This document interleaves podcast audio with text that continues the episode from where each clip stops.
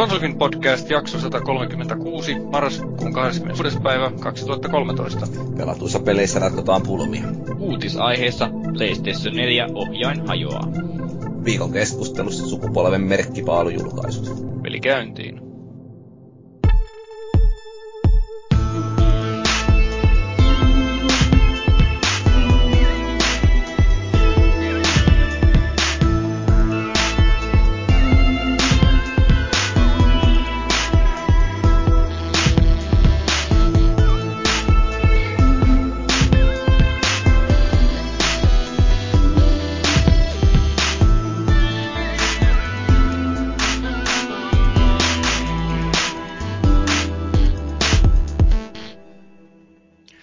Tervetuloa taas Konsolifin podcastiin.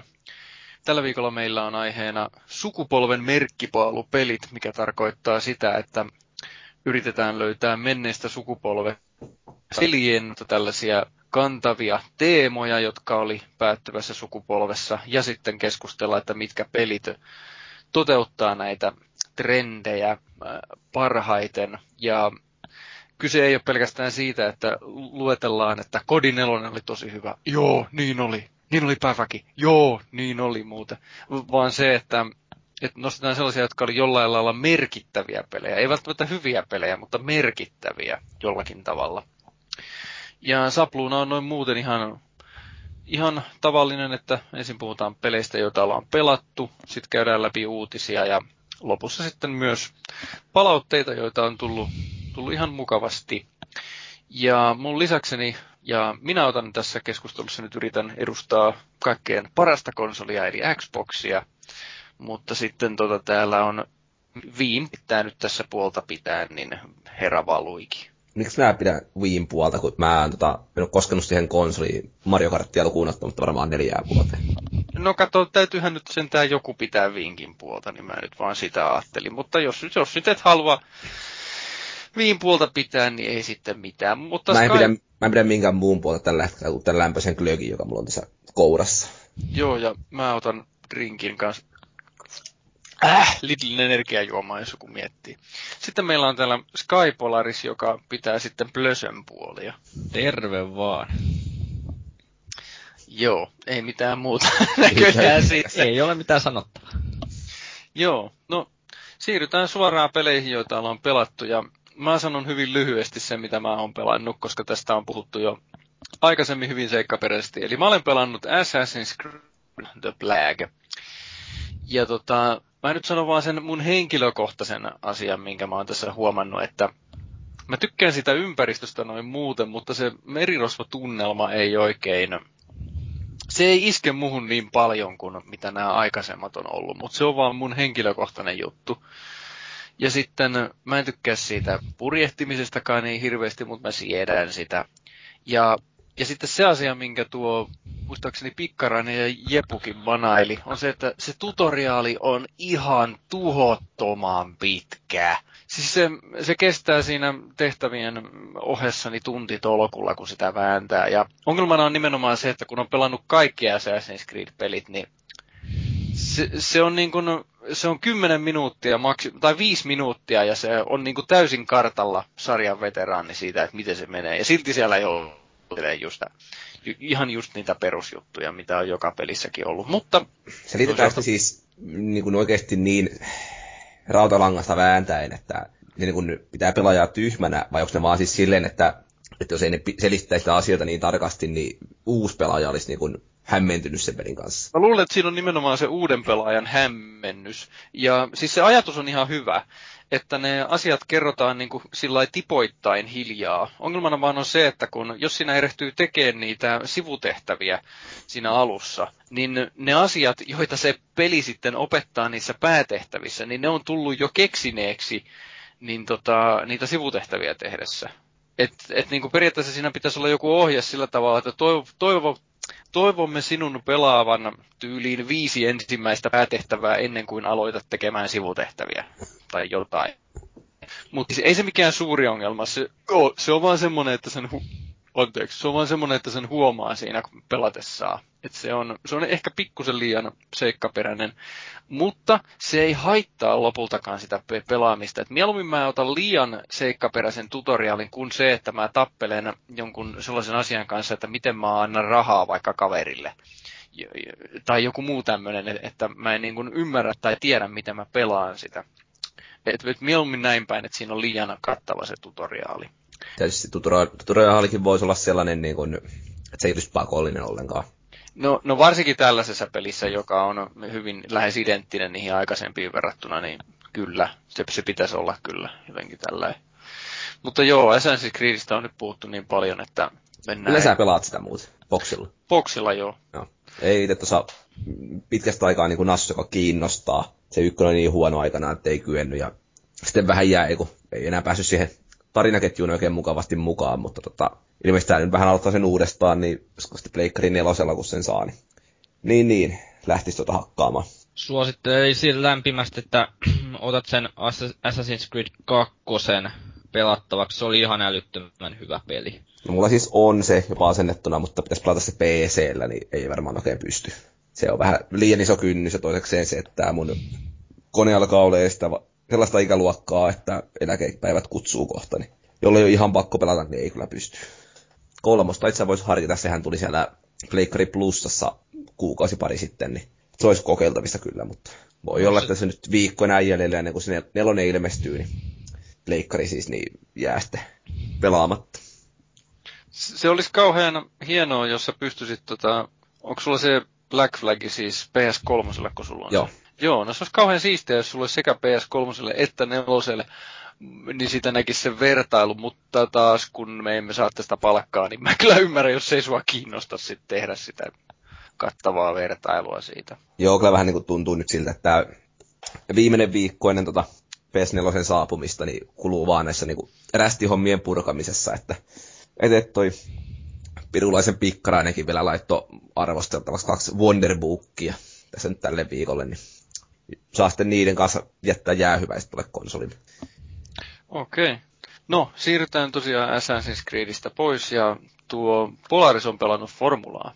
Joo, mä jätän nyt tällaisen formula-johdannon tästä varsinaisesti pitämättä. Mä silloin taannoin joskus podcastissa kerroinkin sitten vähän enemmän formulasta, mutta tämä on tosiaan vuospäivitys tälle Codemastersin F1-sarjalle. Ja tosiaan voin sanoa nyt heti alkuun muutaman asian, eli ihme... anteeksi. Ihmettelen sitä, että minkä takia tästä on pitänyt julkaista kaksi erillistä versiota, koska tässä on sellainen kuin normaali versio Classic Edition, eli missä ei ole kuin muutama DLC-eroa. Se on ensimmäinen asia, mikä on ihmetyttänyt tässä. Mutta sitten toinen asia on se, että jos F1 2012 on hyllyssä, niin en välttämättä suositteisi hommaamaan, että tämä ei ei ole niin paljon muuttunut tämä peli. Mutta kaikin puolin tämä on parantaa sitä aikaisempaa kokemusta. Ohjaus tuntuu par- paremmalta, öö, siis ratilla. Padilla mä kokeilin luokkatoverien kanssa, ja ei, ei sit tullut yhtään mitään, ellei sit säädä vähän se jotenkin. Ei sit, se vaan se ohjauskulma ei toimi padilla niin hyvin kuin esimerkiksi ratilla. Ja pelimuodosta urapelimuoto on ihan hyvä, ajetaan ihan normaalit viikonloput ja kierrosmäärän voisi itse asettaa 25-50 prosenttia vai 100 prosenttia. Ja sitten siinä voi harjoituksissa sitten säädellä omat kilpurinsa siihen kuntoon, että se kulkee hyvin radalla ja sitten pieniä miinpelejä tekemällä, eli ajetaan jotain tiet, vaikka sanotaan tiety, tietyssä ajassa tietty kierrosmäärä, niin saa vaikka ilmavastusta pois siitä automaattisesti. Ja sitten siinä edetään siinä urassa, mutta mitään mullistavaa siihen ei ole tullut. Ja sitten no, co-op on kans, se co-op-uramuoto on muuttumaton. Ja siinä ajetaan siis yhden kaverin kanssa noita botteja vastaan. Ja todella mun mielestä ehkä parhaimpi pelimuoto, mitä vaan löytyy pelistä, sillä se on ihan hiton mukava kaverin kanssa ajella siellä vaan ja antaa vinkkejä toisille ja säätövinkkejä. Oletteko tänä samassa tallissa kaverin kanssa vai? Joo, ollaan siinä. Että ei Mä... pysty ole eri.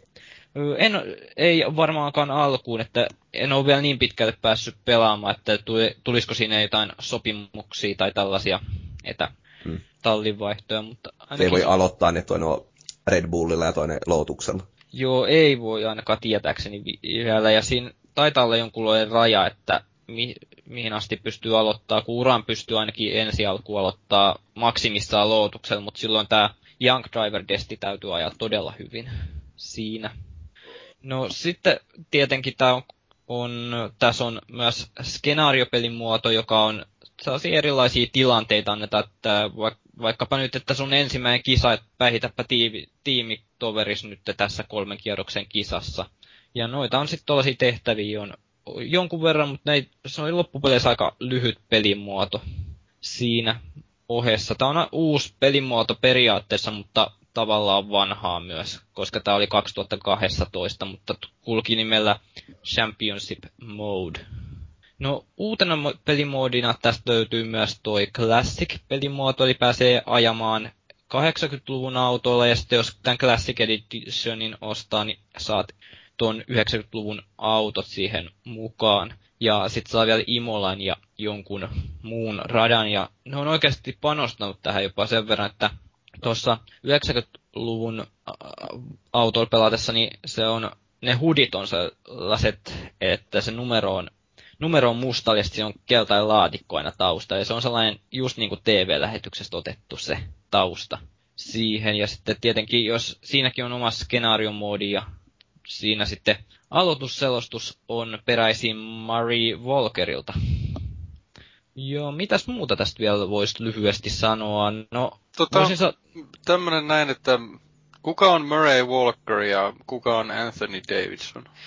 Anthony Davidson on tuolla, se on e- testikuskina toiminut tuolla F1-sarjassa. Nykyisin hän, se on tuolla, se on Sky Sportsilla asiantuntijana toiminut. Ja se on ollut tässä kehityksessä mukana aika hy- hyvin. Se on kisojakin aiemmin, siis Kyllä se on... baarilla vai mikä se olikas silloin se? Mä en ole varma, mä en ole sitä aikaa seurannut kauheammin, mutta kyllä se on ilmeisesti ajanut ihan, ja nyt se toimi sitten loppujen testikuskina, ja nyt se on ilmeisesti toiminut sitten Sky Sportsilla ollut asiantuntijaroolissa, ja ihan tässähän se on kertoillut aina näitä, analysoinut näitä tilanteita ja aikaa-ajoja siellä.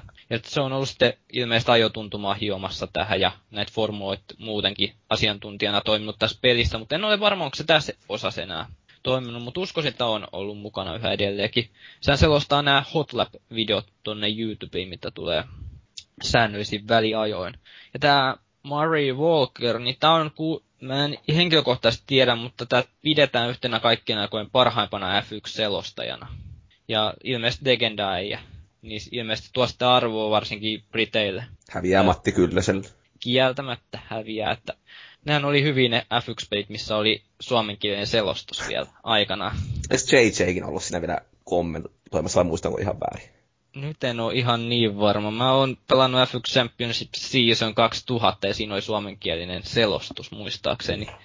Taisi olla J.C. Lehto ja Matti, Matti Kyllönen. Ja mä annan nyt loppukommentin vielä, että tässä pelissä on kyllä, jos haluat autent, jos et ole aikaisemmin pelannut tätä F1-pelisarjaa, jos haluat autenttisen realistisen pelin, niin kannattaa ehdottomasti tähän peliin sijoittaa. Nimittäin tässähän on itse asiassa varmaan yksi videopelien realistisempia sää- ja olosuhteita ja fysiikkamoottoreita. Sillä tässä oikeasti sadekelin ajaminen tuntuu sellaiselta. Jos sä ajat jonkun toisen formulan perä, perässä, niin sä huomaat myös pian, että sulla on ruutu täynnä sitä vettä siinä, ja sä et näe paljon mitään siinä. Ja sitten se vesi ei ole pelkästään siinä elementtejä, vaan se myös lentää sitten pois siitä paikaltaan, jos sä ajat päältä. Mutta hyvä peli kyseessä ja ihan mielellään tätä ajelee, mutta ratin kanssa. Haetko sä tuota niin autopeleistä realismia ennen kaikkea? Kyllä mun mielestä se on, kyllä mä haen, että se on mahdollisimman realistinen. Ja on tässäkin mahdollisuus saa sitten arcade-maista, mutta mä tykkään henkilökohtaisesti simulaatiomaisemmista peleistä. Mutta et ole sentään näihin pc oleviin e-racing ja muihin niin kuin, tosi simuihin, niin... Ei no, ehkä joskus myöhemmin voisi, mutta nyt mä oon konsolille mennyt, kun on pienet, tai no ei ole, tietokone on läppäri, niin ei ole vielä investoinut sen verran suurempaa kokoonpanoa, mutta voi, on ajatellut, että voisi kokeilla joskus niitä ihan vaikka kaverin koneella. Joo, kun muista vaan niin lukee niin tosi paljon hyvää, että siellä niin oikeasti ammattikuskitkin tyyliin ajelee niitä, koska se on niin kuin, suunnilleen parasta, mitä sä nyt jonkun formulatallin oman simulaattorin jälkeen voit saada. Siinä Joo. on vaan niin kuin oikeasti monta sarjaa jo tarjolla. Joo, sitä mä en tiedä myöskään tästä, että kuinka paljon nämä frames per secondit vaikuttaa siihen ajokokemukseen. Jotkut sanoo, että se on merkitsevä, jotkut sanoo, tai mä en ole varma, mä en ole testannut näitä asioita, että et pärjäisinkö mä paremmin, jos mä pelaisin PCllä tätä F1. Kun konsolilla se on vaan se 30 framea sekunnissa se ruudun päivitysnopeus. Mm, no siis toi varmaan pätee lailla sama tässäkin kuin tota, aika muissakin peleissä. Jengi valittaa, että kun ei päästä 30, niin ainakaan niitä ole koskaan huomannut mitään eroa siinä. Jep. Enemmän periaatteellinen kysymys tuntuisi olevan. Joo, ei mulla tässä enempää ollut, että sanoin kaiken sanottavani tästä pelistä. Okei, mun hiljaisuus ehkä paljastaa sen, että mä en tiedä formulosta yhtään mitään, mutta hyvä, että... Kuitenkin kattelet nyt kisäläitä kilpailua. Myönnä pois. Ää... Myönnä kaikki. En, Jäit en, kiinni. Mitään en myönnä. Vähän oot salainen ihaidia formuloille. Maailman mutta, nopein Heikki painaa siellä. Mutta tuo, tämä meidän Valuigiliini on, on nyt pelannut sitten jotain aivoa vaativaa. Ainakin mun käsittääkseni noi pelit vaatii aivojen käyttöä. Kyllä, joo. Eli tota, sain tuosta ton Nintendo 2DSn itselleni. Ja tota, 3DS mulla ei koskaan ollut, vaikka se olisi ollut kiinnostavia pelejä, mutta se pääsyysinä oli taas se, että 3D-efektejä aiheuttaa päänsärkyä, mikä sitten on vähän niin kuin ongelmallisempi sen laitteen kanssa. Mutta tota, nyt sitten toi 2DS tuli ja päästi mut piinasta. Nyt sanoisin sitä laitteesta ensin pari asiaa, niin siis se on muotoilultaan aika semmoinen niin kuin kyseenalainen paketti. Eli kun toisin kuin DS, niin tämä ei taitu mitenkään kasaan, vaan se on tommonen iso möhkäle, joka ei sitten niin kuin kyllä mahdu yhteenkään taskuun, eikä povariin, eikä minnekään muuallekaan. Et suunnilleen vaatii jonkun matkalaukun ottamisen, ot, mukaan ottamiset sen saa yhtään mihinkään. Mutta tota, muuten niin toi Professor and the Azran Legacy, joka nyt julkaistiin tuossa juurikin, niin tota, se on ton Professor Layton muistaakseni viides osa ja viho viimeinen, eli paketti pistetään niin kuin syväjäihin tämän jälkeen. Miksi? Ja tot, öö, en oikeastaan tiedä. Se on vissiin suositussarja ollut, mutta kai ne sitten vaan niin kuin päättänyt tehdä studiolla jotain muuta. Että tota, muistanko toi Level 5 peli? Oikein katso, kun tääkin on tässä vieressä. Ohan se joo. Ja on tullut siis hirveä määrä muitakin öö, jänniä tuotoksia niiltä. Ne ahkera tiimi. Mutta, mutta. Öö, toi, niin tota, siis sehän koostuu pelkästään pulmista. Eli mihin mennäänkään ja missä ollaankaan, niin aina löytyy kadulta joku kännikala, joka heittää eteen sitten pienen pähkinän purtavaksi. Ja tota, ne on aika vaikeita, täytyy sanoa. Et siis se, että se pelin niin kuin tutoriaalissa oli heti ensimmäisessä niin kuin, öö, piti öö, niin kuin kartalla päästä kaikki pisteet käytyä, niin etteikö missään kahta kertaa. Et se meni vielä silleen niin kuin kivuttomasti ekalla yrittämällä. Mutta sen jälkeen jo niin kuin, ne vähän tulee me tyhmäloitellekin, kun pelin tokapulma 150 mukana olevasta, niin on kai hetkinen 500 ylikin yhteensä ladattavana. Niin kuin, niistä toinen aiheuttaa jo niin kuin oikeasti ja ongelmia. Te joutuu niin kuin funtsimaan, mitä siinä tapahtuu. Öö, tietysti oma ongelma siinä taas se, että se peli on täysin englanninkielinen, mikä on tuollaisissa aivopähkinöissä välillä vähän hankalampi, kun joutuu niinku funtsimaan, että mitä siellä haetaan takaa. Ihan niinku kunnolla, että vaikka puhuukin Lontoota silleen ihan sujuvasti, mutta ei se ei helpota hirveästi sitä. Ja niissä pulmista osaa vielä sellaisia, siellä on ihan niinku matemaattisia tehtäviä tai jotain niinku loogista päättelyä vaativia mutta sitten siellä on niin kuin vähän sellaisia, jotka vaatii ympäristöhavainnointia ja se informaatio, mitä pelaajalle annetaan siinä niin kuin vinkkinä siihen pulmaan, niin se on niin kuin täysin väärää.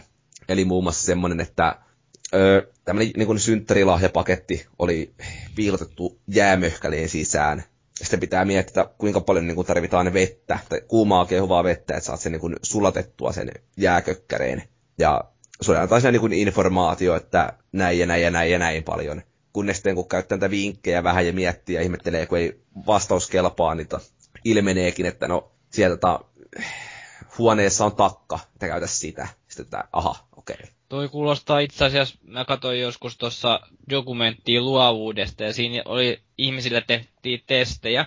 Ja siinä oli sellainen, että laittiin seteli maahan ja sellainen pyramidin kärki paino sitä seteliin maahan.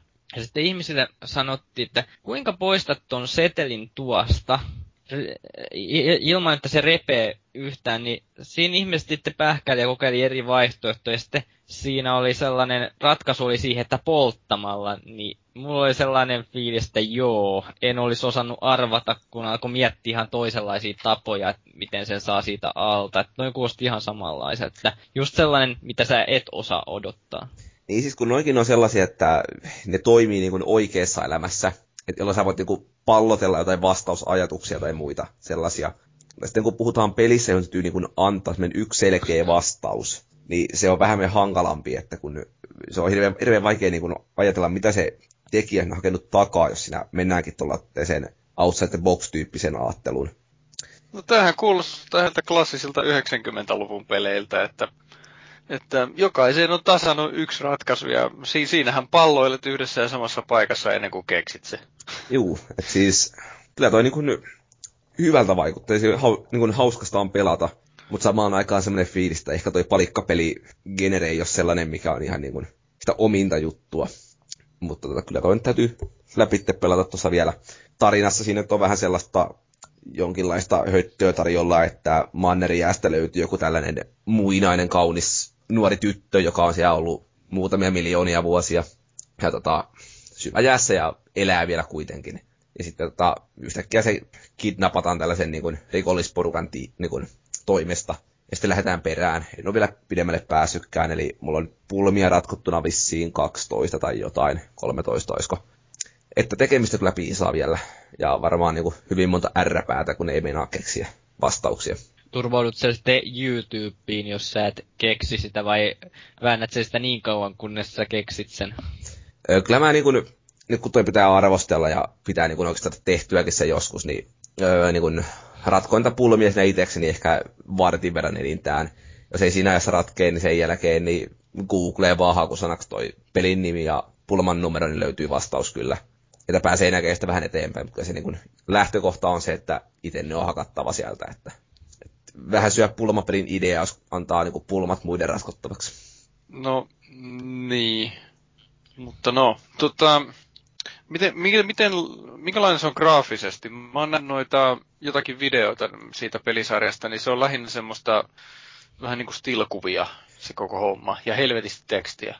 No tekstiä ei itse ole ihan hirveästi. Et, ö, esimerkiksi huomattavasti vähemmän kuin ehkä vähän samantyyppinen on tämä Phoenix Wright-sarja, tämä asianajo-setti. Hmm. Niin, tota, mutta siis joo, silleen niin kuin samantyyppinen, että sä niin kun met paikasta toiseen, no se yksi maisema, jota sä sitten sä tyluskynällä kattelemalla, että zoomailet siellä ja etit sieltä vinkkikolikoita tai jotain muita asioita. Se on tämmöinen hyvin sarjakuvamainen. Ilmeisesti niin kuin, no en ole pelannut aiempia, mutta hyvin, hyvin saman näköinen kuin millaiseksi on ne aiemmatkin niin kuin ajatellut. Ja täytyykö sanoa, että toi 2DS kautta 3DS, niin puskee kyllä aika näyttävää grafiikkaa pihalle. Et siis mä ihan yllätyin muutamassa kohtauksessa, että siis eihän se tietysti ole niin yksityiskohdita ihan niin vahvaa kuin joku Vitan pelit tai muut, mutta samalla se kuitenkin, niin etenkin tuolta piirrostyylisessä ratkaisussa, niin se antaa niin paljon anteeksi se niin asetelma siinä jo. Että siihen tulee sellaista kuin anime-meininkiä. Ja tietysti kun näyttö on riittävän pieni, niin sekin niin kuin jeesaa paljon. Mutta ei ole kyllä vielä het, niin kertaakaan tullut sellaista fiilistä, että hoho, että eipä ole niin kuin riittävän nätin näköistä. Että itse tykännyt tosi paljon sitä ulkoasusta. Ja tota, muista ääninäyttelijätkin vetänyt niin kuin aika hyvää settiä. Et se selkeästi on niin kuin, ne dialogissakin, niin vaikka se on enimmälti vähän sellaista höttöä ja vaan niin kuin heitetty joku näin juoni siihen pulmien päälle, että se ei tuntuisi niin kuin liialta suorittamiselta, niin, niin, niin ö, siellä on havaittavissa sellaisia ihan niin kuin hauskoja kommentteja ja muita vähän viittauksen tynkiä, että jos olisi pelannut ne aiemmat, niin varmaan niin kuin löytäisi sieltä jotain niin kuin muistoja tai niin kuin viittauksia vanhoihin aikoihin. Tai nytkin niin kuin tajua, että se jää osa vähän leijumaan, että se varmaan on jotain, mitä mä en tajua, mutta, mutta se silti se dialogi toimii aika hyvin. No se on aina noissa peleissä aina ihan mun mielestä hyvä asia, että vaikka pelissä olisi muut osa-alueet huonoin, niin jos se dialogi toimii, niin kyllä mä ihan ilomielin pelaan pelin läpi, vaikka se ei olisi mikään kovin kummonen. Joo, kyllä se dialogi itsellekin on yleensä se, että sen mukana se peli kaatuu tai nousee, että ottaa nyt vaikka sen iänikuisen Max Payne kolmosen esille, jossa mun mielestä se dialogi ei vaan toiminut. Ja siinä kohtaa se, että se peli oli niin kuin teknisesti ottaen hyvä, niin se ei vaan niin kuin kannattanut sitä, kun se ympärillä oleva tarina oli sellaista hohhoijakkaa settiä. Taas miettii jotain niin kuin vastavuorosta, niin no aika toinen iänikuinen esimerkki mulla, niin toi Mafia 1, se, se pelaa vieläkin läpi, koska se juoni on vaan niin hyvä. Että vaikka se rä- räiskintä on niin kuin tosi vanhentunutta jo nykyisin, mutta se ei niin kuin häiritse siinä. Joo, mulla taas toi esimerkki, niin toi Metal Gear Solid 3 on just sellainen, että siinä vähän ne kontrollit oli sellaista ja niistä ei oikein tykännyt, mutta se dialogi ja se juoni just veti siinä tavallaan. Ja se dialogi ylipäätään, se oli aika hyvää ja mielenkiintoista. Jännestystä Saints Row 4 hyppästä tästä koneenpelestä siinä Se oli toinen se sellainen, jossa se ei pelillisesti, sehän ei ole erinomainen tekele, mutta siis se, se dialogi ja kaikki se huumori siinä, niin huhhuh. Okei, e- eli jos se on rästissä, niin sä suosittelisit sitä vielä ennen kuin vaihtaa uuteen polveen. Saints Row. Niin. Ehdottomasti. Okei. Täytyypä pistää korvan taakse. Tota, oliko vielä jotain professorista vai? Ei, mulla on varmaan mitään erityistä. Et, et, hienoa päästä vihdoinkin testaamaan toikin sarja. Enää olisi se Inazuma Eleven oikeastaan sellainen, jota ei ole päässyt testaamaan akuutin laitepulan takia sekin oli muistaakseni level 5 tekemä tämä futis, futispeli, että se täytyy laittaa hankintaan nyt, kun jossain kohtaa riittää aikaa. Joo, no tässä oli meidän pelatut pelit, ja uutisissa puhutaan sitten no ylläri pylläri PS4 ja Xponen julkaisuista sekä sitten vähän niistä ongelmista. Ja voitaisiin tässä puhua heti tässä uutisista, mitä tässä suotta mitään taukoja. PlayStation 4 ja Xbone on nyt sitten julkaistu maailmalla, ja molempia on myyty yli miljoona kappaletta, mikä nyt ei hirveästi taas yllätä kyllä ketään, mutta tota PlayStation 4 on kuulemma myyty sitten ihan ennätysnopeasti, että konsolin myynti ennätysnopeus. No se nehän splittaa sen Xbox Onein kanssa, eli molemmat myy sen miljoonan ekan päivän aikana. Tosin PS4 tota teki sen pelkästään Pohjois-Amerikassa, kun taas Xbox One teki sen maailmanlaajuisesti kaikkialla, paitsi joissakin maissa. Joo, niin, kaikkialla paitsi joissakin maissa. Tämä on kyllä niin hienosti hoi. No joo, tästä ollaan puhuttu niin hienosti tästä mm. Xboxin markkinointistrategiasta, että... Toisaalta tietysti jos laitetta ei saada kuin määrä X, ja se täytyy jakaa ihmisille, niin, niin, niin kaikki pettyy kuitenkin jossakin se, että keskittää jonnekin jenkkilään, jossa se niin kuin, tärkein markkina kuitenkin heille on, niin pitävät siellä pelaajat tyytyväisenä. Sama sen, että tuleeko tänne sitten nolla kappaletta vai viisi kappaletta sitä laitetta. No tosan on kuitenkin, kun miettii, niin itse henkilökohtaisesti tykkään tästä Sony-strategiasta, että ensin pistetään sinne aika suurelle markkina-alueelle, eli Pohjois-Amerikka ja sitten vasta muille. Se jotenkin on mun mielestä vaan toimiva, toimivampi tällä hetkellä, kun sitten, to, sitten toisaalta saadaan tuollainen, kun julkaistaan ympäri, maa, ympäri tai maailmanlaajuisesti, niin silloin on ehkä tavallaan osa joutuu pakostekin jättämään osan maista ilmestymättä, mutta tämä 15 päivän ero näissä on mun mielestä ollut just sellainen hyvä. Ei tule ruuhkaa PlayStation Networkiin, eikä mitään suurempaa ongelmaa pitäisi olla ainakaan toistaiseksi.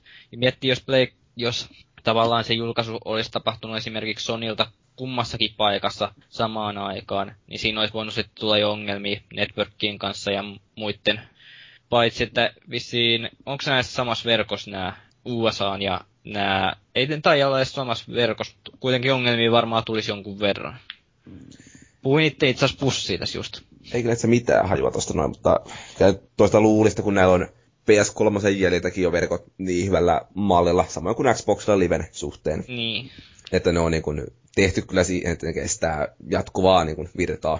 Mm, olihan varmaan GTA Onlineissakin varauduttu siihen vä- väkiryöpytykseen, mutta kaatu siltikin palvelimet, niin voisi olla ihan sama tässäkin käydä, että meis kyykkyy, jos niin valtava massa menisi, mutta kyllähän se voi ihan hyvin käydä tuossa tulevan viikon perjantaina. No, mutta ei kai se Xbox Live kyykkyy mennyt, vaikka se nyt julkaistiinkin kaikkialla. Tai mm. lähes kaikkialla, mutta maailmanlaajuisesti, että eiköhän ole sen hyvin varautunut. Tulisi sitten kuulettaisi Hoosiannaa jo uutisissa, jos se romahtaisi. Joo. No, kuten puhuttiin, että kaikki eivät saa ja tota, PlayStation 4 ei ole nyt riittänyt kaikille halukkaille, eli tarkoittaa varmaan ennakko, ennakkotilaajia, että, jo, että onko se nyt 2,3 miljoonaa vai mitä vielä odottelee, niin noita omaa pleikka nelostansa, mutta tota, tätähän se on aina. Minä en nyt en ainakaan ole yllättynyt yhtään siitä, että, että jengiä on jäänyt ilman sitä nyt, nyt tässä, että menkööt nopeimmat ja hätäisimmät sinne ensin ja kärsikööt ne kaikki lapsen taudit ja muuta. Ja sitten kun on konsoli ollut pihalla semmoinen puolesta vuodesta vuoteen, niin sitten minä menen kauppaan ja ostan jonkun pari hyvää peliä siihen ja pistän sisään ja kaikki sujuu hienosti. Ei, ei ole mitään lasten tauteja enää. Toivottavasti. Jaas. Niin itse kuulun ilmeisesti no, okay. näin, itse kuulun näihin hätähousuihin, jotka hakee sen tällä viikolla sitten. Joo, Niinpä. siis tota, onhan siinä oma viehätyksensä, kun sen niin kuin hakee heti. Kyllä, kyllä mä niin kuin sen ymmärrän. Muistaakseni tuossa edellisessä podcastissa joku sanokin, että ei julkaisupäivänä ostamista niin järjellä perustella. Että se on, se on ihan se fanismi ja siis ylipäätänsä se, että haluaa olla niin kuin heti mukana siinä hommassa, haluaa harrastaa sitä asiaa. Ja mietti nyt, kun sä avaat sen paketin ja sä Joo. koet sen tuoreen muovin tuoksun sieltä, niin ai että sitä tunnetta. Kyllä, kyllä mä ymmärrän. No sitten niitä huonoja puolia.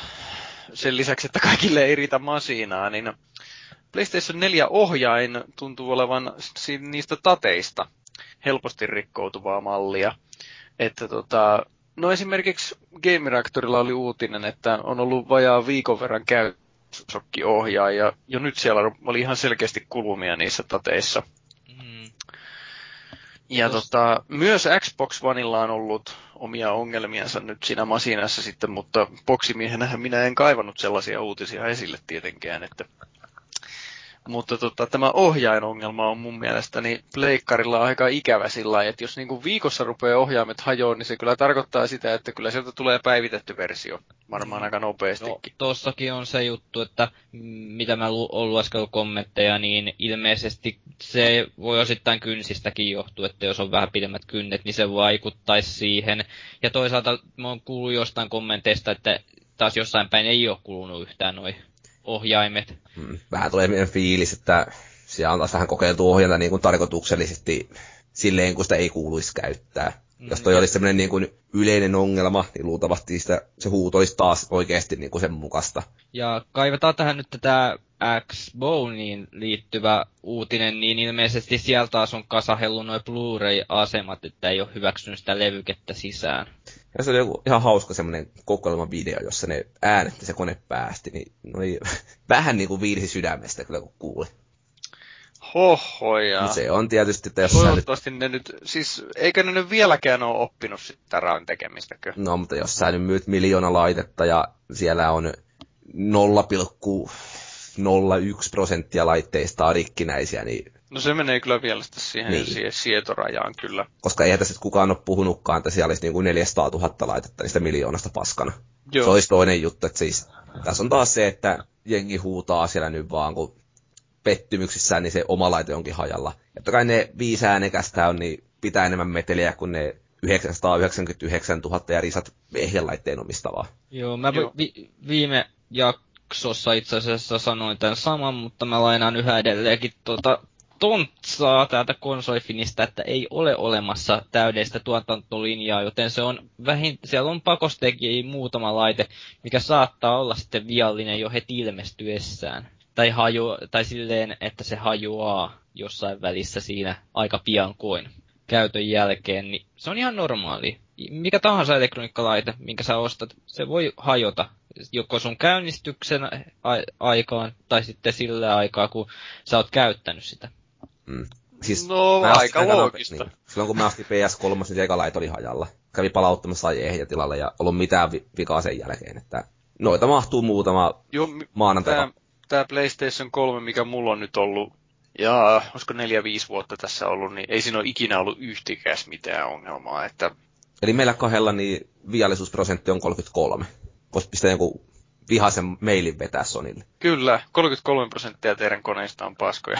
Kyllä. Multahan jos virta lähde 80 GP-mallista ja sitten levyasema, levyasemakin paukahti toisesta ja nyt on ollut ihan täydellinen toi Slimi. Uh.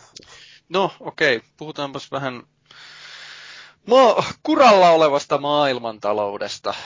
Eli semmoinen tunnettu, tunnettu pelin kehittäjä kuin Ninja Theory, tunnettu muun muassa loistavasta pelistä Enslaved, ja sitten tämä uusin DMC Devil May Cry, niin se siir- ilmoitti nyt siis konsolipelien kehityksestä ja tekee nyt lähinnä mobiilipuolelle ja tableteille nyt sitten jatkossa pelejä. Mun käsittääkseni eivät lyöneet ihan niin kuin, että ei ikinä koskaan mitään, mutta siis tällä hetkellä he ovat nyt vakaasti kumminkin. Lähinnä siirtyvät sinne. No to, ja... siis se vaihtoehto jälleen, että nyt kun sukupolvi vaihtuu, niin oikein kukaan osaa vielä kuitenkaan käyttää sitä rautaa niin kuin ihan optimisti ja hirveän niin kuin taloudellisesti, minkä seurauksena nyt alkuun, kun vielä niin kuin markkinat aika pienet, niin se on tosi riskaabilla lähteä kehittämään jotain isoa julkaisua sinne. Eli voi olla, että pitää pari vuotta taukoa ja sitten todetaankin, että tämä on kuitenkin se meidän sydämen juttu, tullaan takaisin tänne. Ihan, ihan hyvä veikkaus kyllä. Ja kahdessa vuodessa maailmantalouskin kerkee muuttuu aika paljon. Mutta tosiaan noin, noin toisin sanoen, että jos nyt olette tykänneet Ninja Theory, eli vaikkapa Enslavedille jatko-osaa, niin ei nyt ihan ainakaan siltä firmalta tarvi ihan heti odottaa. No, nyt kun ninjoista päästiin puhumaan, niin tämmöinen nopea ninja-uutinen. Eli tota, ihan Japanissa on uutisoitu tämmöinen, että, että no ylläri pylläri Japanissa oli ninjoja kouluttava salainen pulju toisen maailmansodan aikana. Mä oon itse asiassa kuullut juttua tästä jo aikaisemminkin, mutta nyt siitä näköjään uutisoitiin ihan paikallisessa lehdistössä. Ja tota, no, harmillisesti suurin osa dokumenteista tuhottiin sitten, kun toinen maailmansota rupesi loppumaan. Mutta jotakin papereita sieltä nyt vielä löytyi. Ja, löytyi, ja löytäjänä oli Taketoshi Yamamoto, joka on eläkkeellä oleva professori Vasedan yliopistosta.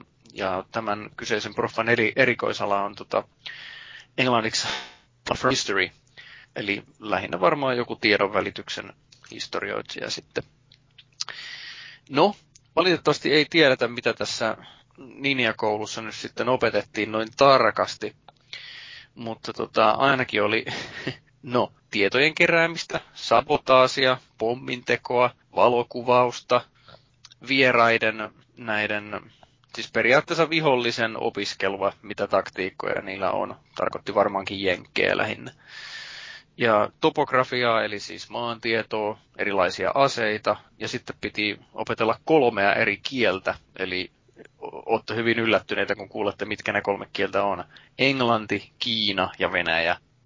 Ja sitten oli myös miekkailua ja judoa. No miksi siellä oli ju- just judo? Todennäköisesti sen takia, että hirveästi nyrkkitappeluun jouduta, vaan jos joku tilanne tulee, niin tehdään nopea painiliike ja lyödään puukolla perää tyyliin. Niin tota, mun mielestä on ihan siistiä siis sillä lailla, että, että ajatellaan, että on parikymppinen japanilaiskundi toisen maailmansodan aikana Japanissa. Ja tota, sitten, sitten tota, on vaikkapa kasvanut kuulen, että sinä poika olet tota samurai-sukua, mutta valitettavasti samurailuokkamme lakkautettiin vuonna 1876. Niin tota, ja sitten tullaan sanomaan, että haluaisitko opiskella tota noin niin kuin vakoojaksi, että opetellaan niitä, niin, myös niitä ninjataitoja vanhoja, niin osa se nyt varmaan ollut ihan siistiä sen ikäiselle siinä ympäristössä. Tiivistetysti mä, mä toivon, että näitä infoa tästä kyseisestä ninjakoulusta löytyy tulevaisuudessa vähän lisääkin, että, että mitä ne siellä teki ihan noin niin kuin historiallisessa mielessä. Okei, tässä oli meidän uutiset ja pidetään pieni tauko ja kuunnellaan jotain ihan supermahtavaa taukomusiikkia. Ja sitten siirrytään puhumaan viikon aiheesta, joka on menneen sukupolven pelaamisen teemat ja ne merkkipaalupelit. Stay tuned.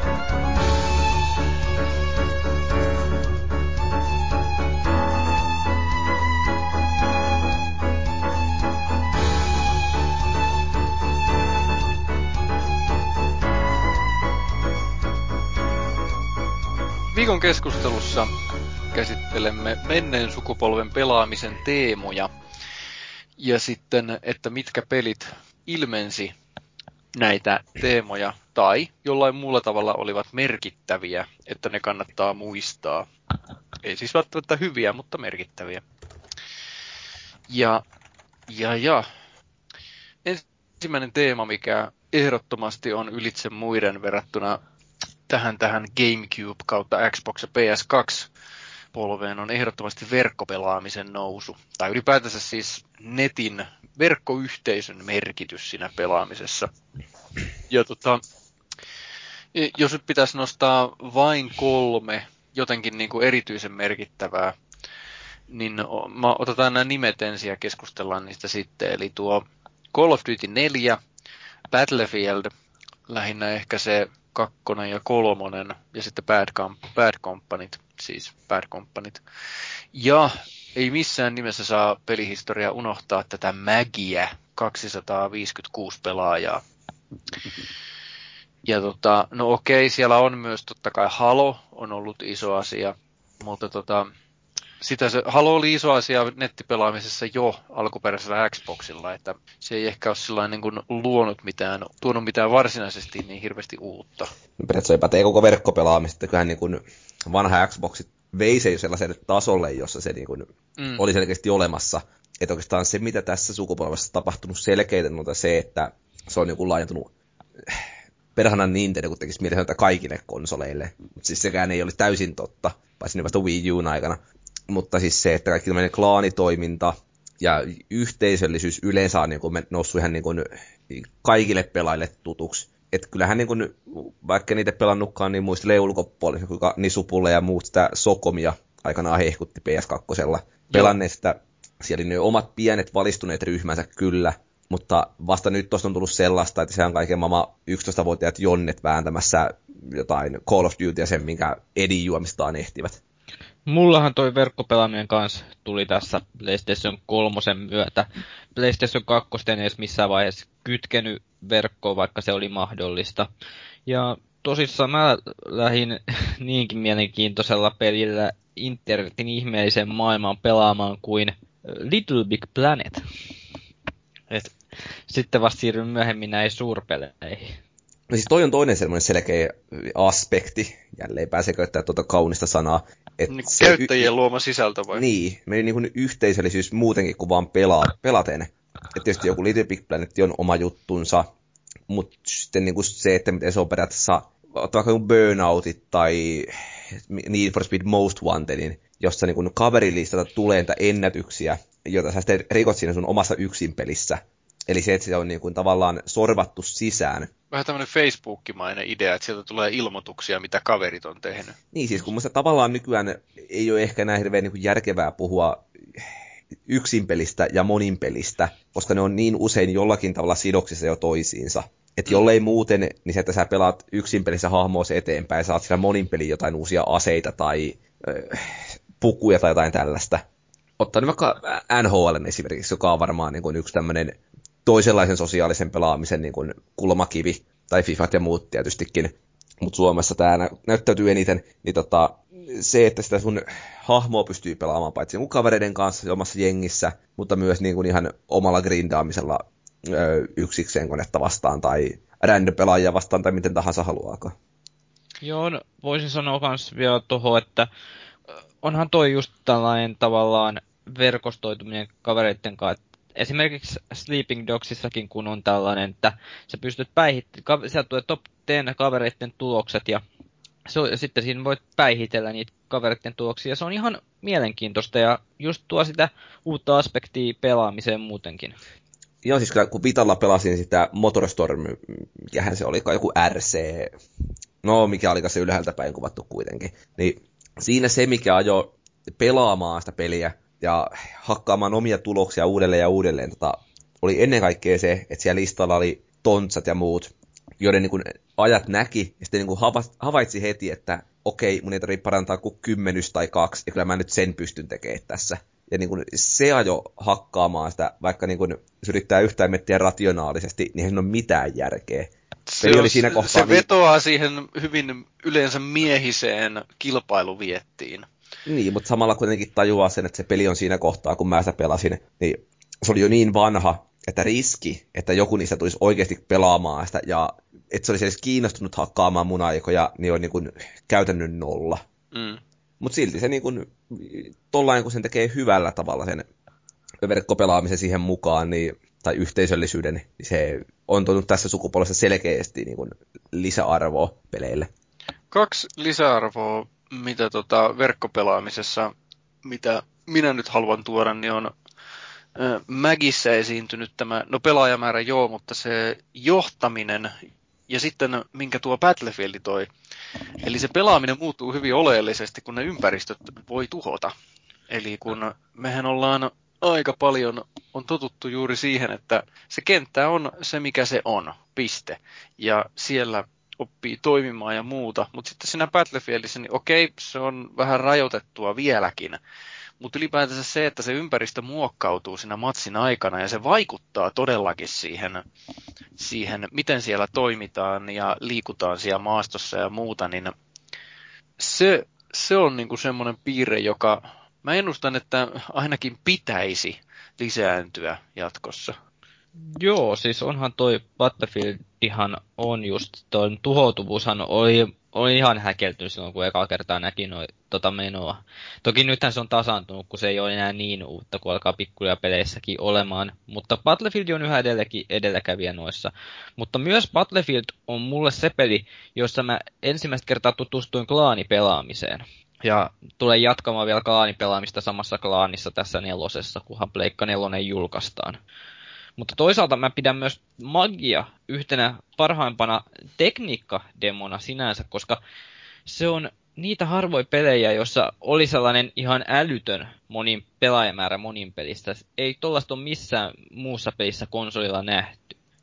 Toki siinä on sekin, että sun rooli tiimissä pienenee jonnin verran, kun verrataan jonkin Battlefieldiin, missä se on suurempi, koska on paljon vähemmän pelaajia. Mutta toi magia on siitä se harmittaa tietenkin tietyllä tapaa, kun se loppuu, mutta no neljä vuottahan siitä tulee täyteen kuitenkin siitä julkaisusta. Mm. Mutta sitten annan kyllä pikkasen sitten sellaista, tämä verkkopelaaminen tuo myös pikkasen huonoikin asioita. Nimittäin sitten kun palvelimet sulkeutuu, kuten just Magissä, ja NRissäkin uuden pelin tullessa, niin ne pelaajamäärät kaikkoa esimerkiksi tykkäsin henkilökohtaisesti tuossa NHL 13 tätä EASHL pelata, mutta sitten se ei voinut enää edes NR 14 ilmestyttyä niin pelata enää edes spar, sparripelejä. Se on ei. bisnestä. Ne, ne haluaa, että sä ostat sen seuraavan peli. Niin. Sitten tietysti lähtökohtaisesti seuraavan vuoden peli on vähän parempi. Mm. Et kyllä se niin kun, ainakin FIFOissa vissiin, vissiin löytyy niin kun pelaaja viimevuotisiinkin osin aina muutamia, että pelit on saatavilla siellä. Mutta totta kai joutuu niin kuin vartomaan aika hyvän tovin toisin kuin vaikka uusimmassa NRissä, että sen kun laitat sinne vaan hakuun, niin peli jo käynnistyykin melkein saman tien. Tota, puhuitteko te tästä Magin johtamiselementistä? Mä kirjoitin hetken viestiä, niin mä putosin kärryiltä. Ei puhuttu... Me päästiin tämä keskustelu jo loppuun. Vedätkö kiitokset? Joo. Oi harmi. Tuli hyvä no, jakso siis. Oli hyvä jakso, joo. Mutta siis ihan oike- se, minkä mä haluaisin nähdä noissa verkkoräiskinnöissä enemmänkin, on se, että kun Mäkissä ihan, ihan selkeästi nimitettiin niin kuin johtajia. Se oli eri asia, halusko te olla johtaja tai halusko ne muut ihmiset totella. Mutta mut se oli musta paljon, että se niin kuin kannusti ihan selkeästi johdettuun toimintaan. Siis totta kai joukkuepoisissa räiskintäpeleissä on totti, tietysti, jos vähänkään vakavammin pelaa, niin kyllä se yleensä jossain määrin johdettua toimintaa on varmasti ollut vuosi, vuositolkulla. M- mutta se, että, että mäkin nimenomaan ihan selkeästi se peli niin kuin ilmoitti arvomerkillä, että tässä on ryhmänjohtaja, tässä on joukkueenjohtaja, niin se, on, se niin kuin oli jotain sellaista, mitä mä haluaisin yleistyvän. Tuohan nämä nyt siis Battlefield 4 ja muissa, niin en tiedä vastaako ihan samaa, mutta nämä tablettipelaajat sun muut, niin pystyy johtamaan ne omilla, niin vähän niin kuin upseerin sen tykistökeskittymiä heittelee sinne ja johtamaan sitä taistelua.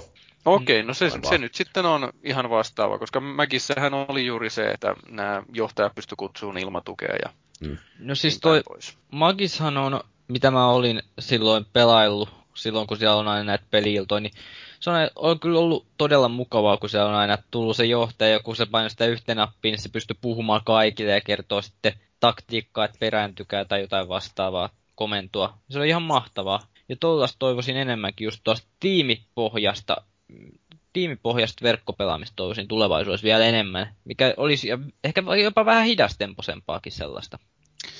Joo, Toi on muuten myös yksi teema, mikä tuntuu lisääntyneen nyt tässä konsolisukupolven edetessä. Että se, se pelaamistempo nopeutuu koko ajan. Että semmoista hidasta, hidasta pelaamista niin ei oikeastaan ole, vaan ainakaan tuollaisissa sotapeleissä juurikaan. Että kaipa se sitä Call of Duty-vaikutusta on. Plus sitten se, että ideana on sillä että hop, hop in, hop out. Että niin kuin nopeasti hyppäät peliin, pääset toiminnan keskelle ja lopetat ja olet tyytyväinen. Mutta jos se on hitaampi se peli, niin se vaatii enemmän paneutumista, enemmän aikaa, enemmän ajatusta, että siitä saa sitä... No joo, mä nyt vähän taisin puhua itteni pussiin tässä, että... tai ei pussiin, mutta se, se, se, vastasin omaan kysymykseeni. Vähän niin kuin minä uutisissa. Joo, mutta okei, siirrytään seuraavaan teemaan. Verkkopelaaminen on kumminkin niin keskeinen, että ei ainakaan minua häirittä, vaikka puhuttiin aika paljon. Tota, no sitten yksi, minkä huomasi teemana, joka nyt on, ei ole enää niin vahvasti enää ollut tässä, mikä on ehkä ihan hyväkin, koska se on vähän overused, on kolmannen persoonan räiskintä suojan takaa. Nimenomaan sillä, että se hahmo on yleensä siinä hahmon selkä näkyy niin kuin ruudun vasemmassa laidassa. Ja sitten painetaan nappia, mennään suojan taakse ja ammutaan sieltä. Niin tätähän on nyt vaikka missä viimeisimpänä Batman Arkham Originsin monin pelissä on sitä ja Mass Effectit ja Army of Two ja Unchartedit ja Tomb Raiderit ja Gears of Warit ja kaikkea tämmöistä kyllä te tiedätte. Niin se, mikä musta on mielenkiintoista tässä polvessa ja, ja tota, olen, tästä mä nyt jopa väitän, että tämä olevani oikeassa enkä vain fanipoika, eli, eli todella monessa pelissä sitä just tätä suojan takaa ampumista ja hyppimistä ja muuta, niin oli paljon, mutta vain War pystyi hiomaan sen niin kuin, no okei, ei täydelliseksi, mutta siihen huippuun, mikä oli saavutettavissa tässä sukupolvessa. Et niissä kaikissa muissa se oli jollakin lailla kankeampaa. No mä nyt en lähtisi ehkä mitään nostaa erikseen tässä niin kuin esille. Että se, että toi nyt tuli sekin toi suojassa kykkiminen niin sen vanhan Hellsbar-systeemin tilalle. Ja toi nyt niin kuin yleistyi vähän kaikkiin, mutta tota, kyllä se niin kuin lähtökohtaisesti toimii melkein kaikissa peleissä. Ei, niin kuin, ei oikeasti yhtään sellaista mieleen, missä se olisi aiheuttanut ongelmia niin kuin toimimattomuuden takia. Että oli kyseessä sitten joku binary Joo, domain. To, toiminnan tai, sulavuus on niin. toinen mm, asia. Tai Max Payne 3 tai mitä näitä nyt onkaan, jos se mm. tuotiin sitten mukaan vanhoihinkin systeemeihin, niin, niin, niin kyllä se aina niin kuin jollain määr, tai jossain määrin toimi ja aina riittävän hyvin. Sitten ehkä ei, ei vaan tullut pelattua sitten mitään susihuonoja präiskitöjä. Joo, no siis tota, sulla saa olla tämmöinen mielipide, mutta valitettavasti se on väärä. Hyväksyn kohtalon. mutta okei. Okay. Mutta siis todetaan nyt kumminkin, että kun puhutaan näistä vaikka nyt justiin binary domainin kontrollit ja muuta, niin ehdottomasti nekin toimi. Ei missään nimessä siitä ole kysymys. Tai joku Mass Effect 3, niin se ampumismekaniikka, niin ilman muuta ne toimii. Ne toimii ihan hyvin. Mutta War on edelleen parempi, varsinkin se kolmonen. Mutta tota, jos haluat olla väärässä, niin olkaa. No, tuossa on aika, aika vahvat fanilasit silmissä, kun tollain kommentoi, mutta tota, siis, mut, mut, mutta siis yleisesti, niin onko teillä ikävästä aikaa, kun ei kykitty suojassa? Koska siis eihän sellaisia pelejä oikeastaan näe muuta kuin Call of Duty ja nämä nettiräiskinnät, jossa siis, niin olisi jotain muuta. Ikävä. Mulla ei ole ikävä, koska ennen, ennen sitä suojaky... Siis suojakykkiminenhän hidasti sitä taistelua ainakin, ainakin ennen hidasti. Niin tota, sehän oli ennen sitä Unreal Tournamenttia vähän ja Halo, jossa niinku loikitaan helkkaristi. Siis pelityylihän se on sekin, mutta tota kun mä oon vissiin vähän huono reflekseiltäni tai jotain muuta vastaavaa, niin äh, Gears of War 2 oli hyvin hidas pelitemmolta. Ja sitten siinä oli vielä se suojajuttu, niin se oli mulle niin kuin täydellinen pelinopeus. ja sitten kun yritin tosiaan, yritin pelata Haloa, jossa niin kuin loikittiin justiinsa ja oli tarkkaa, että ampuu oikeaan kohtaan ja muuta, niin pff, en minä osannut niitä. Kyllähän se Halon suojakilpisysteemi on vähän niin kuin vastine tolle niin kuin nykyiselle suojassa kykkimiselle, että se niin kuin, vaikka se mahdollistaakin nopean toiminnan, niin siitä se pakottaa niin kuin oikeasti vähän miettimään etenemistä. Siis saat loikkia miten haluat, käyt vähän niin kuin haukkaamassa happea, niin sitten niin jatkuu taas. Kun taas silloin vanhoina hyvinä aikoina, kun miehet oli miehiä ja mitä kaikkea. Niin Naiset tota, oli prinsessoja ja maailma tukevasti kaksiulotteinen. Kyllä, niin tota, silloin kun sulla oli se sata hipoa olemassa ja sä nappasit sen yhden haulikon osuman, niin sitten vähän itkit siinä. Että ei niin kuin annettu sinne mielessä armoa, että virheitä niin kuin sallittaisi niin paljon. Mm, Tuossa tuli mieleen nyt näistä kolmannen persoonan, niin tämä Unchartedhan on just sellainen, että vähän, että siinä, vaikka mä oon normaalisti inhoan Team Deathmatchiin, mutta siinä se itse asiassa toimi, koska siinä oli just kolmas persona ja siinä pääsi mukavasti niin kuin hyppiä ja kiipeilemään siellä eri paikoissa, missä normaalis esimerkiksi first personissa tai muussa, niin ei välttämättä pääsisi. Tai just taas Gears of Warissa. Kun sä pystyt kiipeilemään sinne jonnekin korkealle, ja sieltä suojan takaa yrittää hoidella niitä vastustajia pois. Nyt näin. Et se, oli, no. se oli mun mielestä ainakin ihan hyvä kolmannen persoonan räiske. Toki se suojan takaa, niin se oli vähän kyseenalainen. Mut, mutta siis kaipaakseen sitä aikaa, jolloin ei voinut kykkiä suojan takana? En, kyllä mun mielestä se suojan takana olo on tärkeä osa tavallaan myös sen myös peliä, vaikka se hidastaisi sitä. Mä oon siis, öö, en sano, että varsinaisesti kaipaisin sitä, mutta sitä, että pitäisi olla entistä enemmän niin kuin edelleen vaihtoehtona se, että se Joo. kykkyminen ei ole ainoa, koska Joo. nykyään lähes kaikki räiskinnät on viety sen samaan muottiin, mikä on mm. kuitenkin vähän aneeminen. Että kun se vaihtoehtoja olisi, niin miksi sitä käyttäisi? Siis mä oon ehdottomasti pelaamisessa nimenomaan näiden vaihtoehtojen kannalla, että, että niin kun, no esimerkiksi juuri tämä, että jos siellä olisi ju justiin tämmöinen Unreal Tournament-peli ihan, tai sitten joku sen tyylinen, että siellä niin kuin loikitaan ihan hulluna ympäriinsä, niin olkoon. Mä haluan, että siellä on vaihtoehtoja niille, jotka haluaa sitä. En minä sitä pelaisi, mutta mä tiedän, että on ihmisiä, jotka tykkää siitä, niin heilläkin pitäisi olla mahdollisuus pelata sillä tavalla, kun he haluaisivat. Eli tota, toivottavasti tulee juuri tämmöisiä hulluja refleksiräiskintöjä vielä. Ei mun niitä, niihin tarvitse koskea yäk, mutta vaihtoehdot on aina hyvästä. Hmm. No, sitten yksi, mikä totta kai oli jo edellisessä sukupolvessa ollut jo pitkäänkin, mutta tapahtui ehkä semmoista laajentumista sen perinteisen ulkopuolelle. Eli avoin pelimaailma. Eli aina kun on avoimen maailman peli, niin sitä verrataan GTAhan. Ja sellaisiahan ne paljon sitten olikin. Mutta nykyään ne on onneksi tota, jo laajentunut sen sen perinteisen rikosmeiningin ulkopuolelle, että ehkä viime aikojen tämmöinen onnistunein muutos niin on muun muassa tässä Batman Arkham-peleissä ollut. No, Okei, totta kai samaa mieltä. ja muuta. Niin, puoliksi samaa ja puoliksi eri mieltä, koska siis mä oon ne kolme Batmania läpitte, ja Joo, mun niin täytyy sanoa, että Arkham Asylum on niissä selvästi paras, ja siinä on hyvin suuri kiitos sille, että se on vahvasti lineaarinen yhteen niin kuin rajattuun paikkaan sidottu.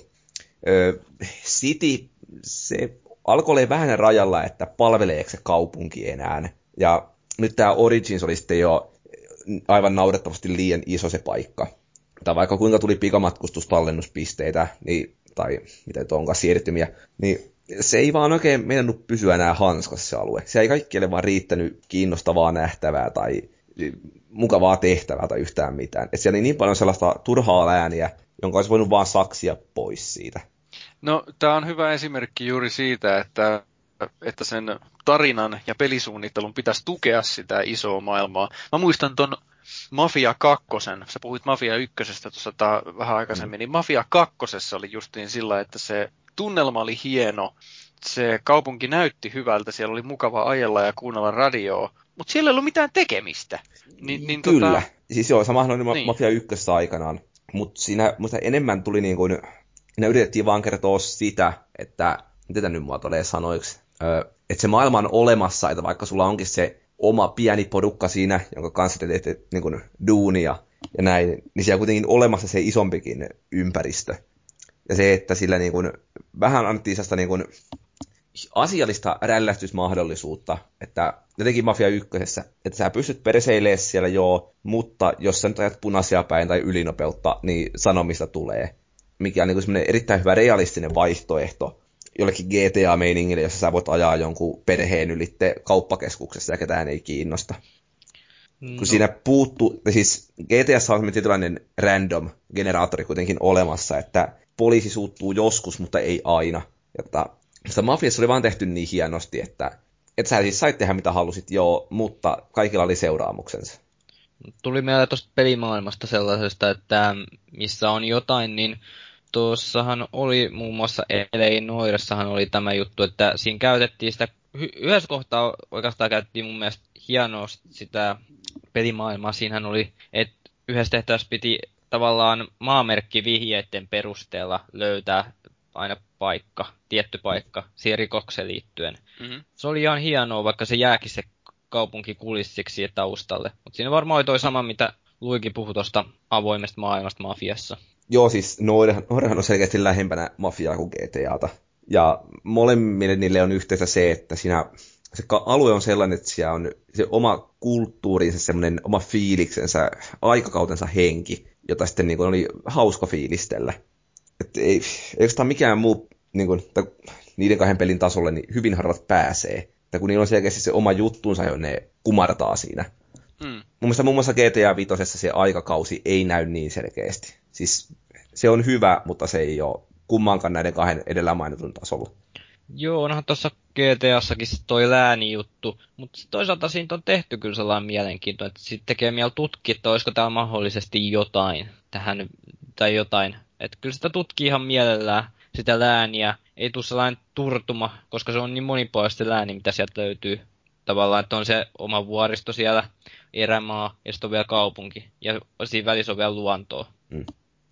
Joo, eli noin tiivistetysti ehkä se, että nykyään avoin maailma. Varmasti muuten johtuu tästä tehojen kasvusta, että miksi sitä avointa maailmaa saadaan to- niin hyvin toimivaksi sitten, mutta tosiaan sen täytyy palvella sitä, se, se lääni ei saa olla y- y- itse tarkoitus, ehkä pahimpana esimerkkinä justiinsa se tämä Batmani, tämä mm. nyt viimeisin. Ei se viimeisin Batmanikään huonoa, muistaakseni mä annoin sillä peräti kasin, mutta en mäkä silti voi kieltää sitä, että nimenomaan sitä lääniä oli liikaa. Siinä juostiin liikaa paikasta toiseen ilman, että siellä oli varsinaisesti mitään kiinnostavaa. Se tavallaan vähän jäi se fiilis, että se iso silta keskellä, että se oli haluttu siihen niin kuin, muun muassa yhden bossitappelun takia, mutta siis se ei ole hyvä fiiliskin tässä sillassa vielä. Vähän se sama niin kuin, kun siinä kolmosleffassa oli se, joku hetki, no se kakkosessa, se, missä menettiin niin kuin ei kun hetkinen. Onko se kolmas leffassa, kun se silta pistettiin niin kuin poikki? Niin. Eikö Kolmas se kolmosessa? No oli joo. joo. Niin, niin. Kun, kun tämä Robin menee sinne. Joo. Et siinä on niin kuin se sama henkeä. Mutta sitten niin kuin, se samalla vaati sitä, että sinne niin kuin eteläpuolellekin tehdään riittävästi lääniä. Että se ei tunnu niin kuin itsesarvollista se silta. Ja sitten taas se ala-alue muuttui turhaksi. Tai kun sinne jättiin tavaraa, niin sitten se alkoi muuttuu vähän keskinkertaiseksi ja samoin se yläosa sitten muuttuu vähän tympeäksi. No tulevaisuudessahan mm. sitten tuossa ensi kevään saadaan sitten nähdä, että miten, mitä käy, kun putkipelistä muuttuu avoin maailma, kun tämä uusi Metal Gear tulee silloin. Ja sitä me odotan ihan mielenkiinnolla, että tapahtuuko siinäkin no, tämä lääni, läänihomma. Että saako ne tehtyä siitä sitten sellaisen mielenkiintoisen paikan, missä olla, ja miten se toimii ylipäätänsä koko homma. Ihan mielenkiintoista, joo. Se on, mäkin odotan kyllä. Tota, siirrytäänpä eteenpäin. Eli minä muistan jostakin vuodelta 2006, kun minä rupesin, mä hetken aikaa kuolasin pleikkaria, kun Jade Raymondi sanoi, että coming on PlayStation 3, mutta sitten se tuli muillekin. Eli tämä ensimmäinen Assassin's Creed, niin sitä, aina, sitä mainostettiin alun perin justiinsa sillä, että siinä on tämmöistä social stealth, hiding in plain sight, eli just tätä, että sinne väkijoukoihin mennään. Niin tota, no sitä on ollut tietysti myös aikaisemmin, mutta sitä oli nyt selkeästi niin kuin yritetty panostaa enemmän tämmöistä Joonin Ninian meininkiä. Ja tota, no Hitman on tietysti toinen. jossa oli, oli tätä, että, että kun jossakin Thiefeissä on oleellista juuri se, että kukaan ei näe mennään innin niin iänä siellä varjoissa, niin Hitmanissa vaan otetaan joku valepuku ja kävellään pääovesta sisään. Niin tota, nämä on siistejä. Ja tota, mä toivon, että tätä, tätä niin tekoälyn kehittyessä niin hyödynnettäisiin vielä uudella polvella entistäkin enemmän. Mutta tota, oliko tätä social stealthia niin ennen tätä Assassin's Creedia miten näkyvästi? Hitmaneja nyt on ainakin ollut peleinä. Mä en ole, mä en ole pelannut Hitmaneista muuta kuin sen uusimman. Mä on se, on se, mitä. no ei ole ollut yhtä suuria väkijoukkoja muuta kuin tuossa. Olisiko se, se oli tässä Bloodmaneessa. Siinä oli ainakin yksi kenttä, missä, mikä oli täynnä ihmisiä. Mutta Joo. tietenkin varmasti konsolien rajoituksen puitteissa niitä ei voi olla enempää. Mutta muissakin peleissä on just ollut aika pitkälti ne on sama tavallahan ne on mennyt, paitsi tässä uusimmassa osassahan se pelisarja muuttui sellaiseen elokuvamaisempaa ja sellaiseen jaksottaisempaa tyyli, kun ennen sulla oli sellainen iso avoin kenttä. Sulle annettiin siellä sitten tehtä, että, että hoiteeppa toi, toi, toi, ja pölli vaikka toi mikrosiirru tuolta. Ja sit sun piti tietty joko aikarajan puitteista ihan vapaasti etsiä itsellesi vaikka va- valepuku, millä sä pääst sinne rakennuksen sisään ja penkkoon ja hoidella ne kohteet oik- sellaisella mahdollisimman hiljaisella tavalla. Et, o, kyllä se aika pitkälti sellaista samanlaista se jatko noi tää uusinkin, toki pikkusen pienemmässä mittakaavassa. Okei, e- eli toisin sanoen se mitä mä haluaisin toivoa on se, että tässä polvessa nähtiin tämän Hiding in Plain Sight social stealth jutun niin kuin tämmöiset esiasteet, siemenet, ja nyt sitten kun muutama vuosi menee, niin se, tämä pelityyli hioutuisi vähän niin kuin realisoituisi oikein kunnolla sitten jossakin Assassin's Creed 8 tai. Tai mä, toivo, jotain. mä toivoisin Assassin's Creediin, että siitä tulisi se sellainen nappi, mistä se voisi vaikka hiippailla kyyryssäkin vähän ja mennä niin piiloon muutenkin esimerkiksi vaikka jonkun savupiipun taakse, kun sä hiippailet katolla, missä on vartija ja sieltä napata mm. se.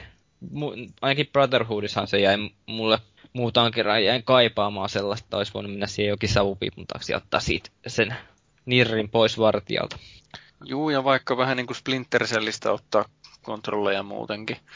Äh, mutta joo, tämä menee nyt vähän ohi. Tota, no sitten, tämmöinen teema olen halunnut tähän nostaa kuin erilainen elokuvallinen kerronta. Ja taas Ui, kerran, mä tiedän, että minäkin pelasin tämä, oliko se Fahrenheit 451 vai mikä hitto se nyt olikaan, Indigo Prophecy. Kumminkin tämmöinen David Cagein elokuvallinen peli, niin sehän oli jo tällä GameCube eka Xbox-polvella. Mutta tota, mun mielestäni nimenomaan tässä polvessa on näkynyt kumminkin ilahduttavan paljon tämmöisiä selkeästi pelejä, joita ehkä enemmän katsotaan kuin pelataan, mutta silti ne kiinnostaa. Ja ne kiinnostaa siksi, että siinä voi selkeästi niin kuin kokea vaikuttavansa niihin tapahtumiin silti. Ja no okei, jossakin tämä elokuvallinen ei ehkä ole ollut se päätarkoitus, mutta niin kuin minä olen lisännyt tähän listaan nimittäin Metal Gear Solid 4, mikä johtuu ihan vain siitä, että kun siinä on niin tolkuton määrä niitä välivideoita, että se tuntuu enemmän enemmän tota elokuvalta kuin pelaamiselta. No sitten tämä Ellei Noir, josta puhuttiin jo, niin siinä on selkeästi paljon pelaamista, paikasta toiseen menemistä, rikospaikkatutkintaa ja muuta, mutta siitä huolimatta minä ainakin koen, että se oli enemmän tämmöinen tämmöinen, tämmöinen elokuva, johonka katsoja osallistui aktiivisesti. Ja vähän samaa sarjaa mä, ei ihan sitä mitä hait takaa, mutta kuitenkin, niin kyllähän Uncharted on, siis paitsi hyviä pelejä tietysti kolmosta lukuun ottamatta, mutta tota, se fiilis ja kerronta, niin se pohjautuu hyvin vahvasti sellaiseen elokuvamaisempaan toimintaan. Jep, tulee mieleen aika paljon nämä tällaiset suuren luokan Hollywood-toimintaelokuvat, missä just tulee sellaisia massiivisia toimintakohtauksia, kun joku kilpuri ajaa sinun takaa ja se jollain pyssyllä ampuu sitä sieltä ja sitten tuleekin sellainen hieno räjäys, missä se auto lentää sillä siellä monta volttia. Kyllä siinä tulee aika paljon mieleen just joku Matrix tai joku vastaava. Mm.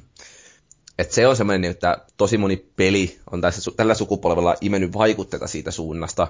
Tietysti ei nyt vähiten sen takia, että tehot on sallinut niin kuin entistä näyttävämpien videoiden tekemistä ja muuta, jolloin se on niin kuin mahdollistunut sellainen elokuvamaisten kohtauksen mukaan tuominen, vaikka se peli edelleen olisikin se niin kuin pääpointti siinä. Mm. No, ennen kuin siirrytään seuraavaan, niin mainitaan nyt vielä nämä kaksi peliä, jotka selkeästi on interaktiivisia elokuvia, eli Heavy Rain ja sitten Beyond Two Souls. Onko ne muuten molemmat pleikkarin yksinoikeuksia? Oh. Joo. On, on. Mutta kyllä siis ehkä tavallaan noiden ohella voisi myöskin niin harjoitettavansa esille näitä episodipohjaisia Walking Dead ja sun muita. Niin ja joku Sam Max ja... Mm.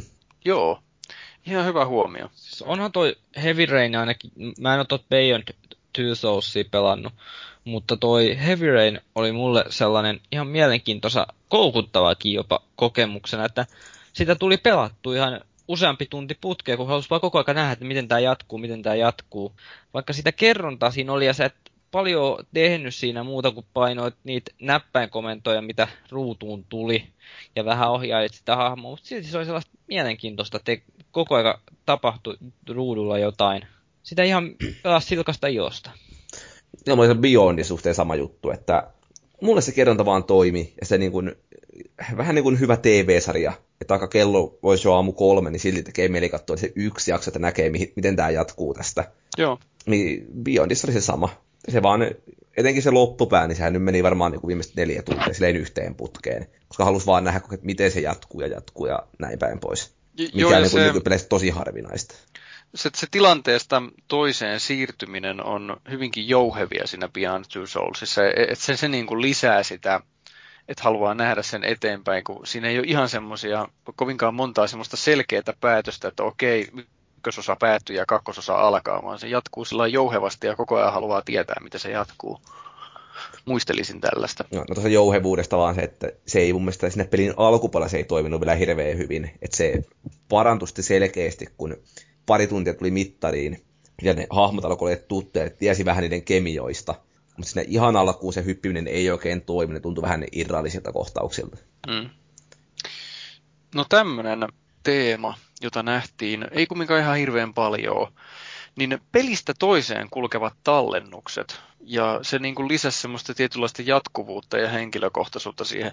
Okei, sellaisia totta kai näkyy myös, että se peli katsoo, että okei, sulla on kovalevyllä edellisen pelin tallennus, annetaanpa sulle tästä joku uusi skini sillä hahmolle tai jotain muuta tällaista pikkusta. Mutta, tota, mutta Mass Effectissä ja Dragon Ageissa oli ihan sellaista, että kun siirtyi siihen seuraavaan peliin, niin sieltä tuli, Mass Effectistä tuli ne valinnat, päävalinnat, ja sitten se hahmon ulkonäkö. Ja Dragon Ageissa tuli vaan ne, ne tehdyt valinnat.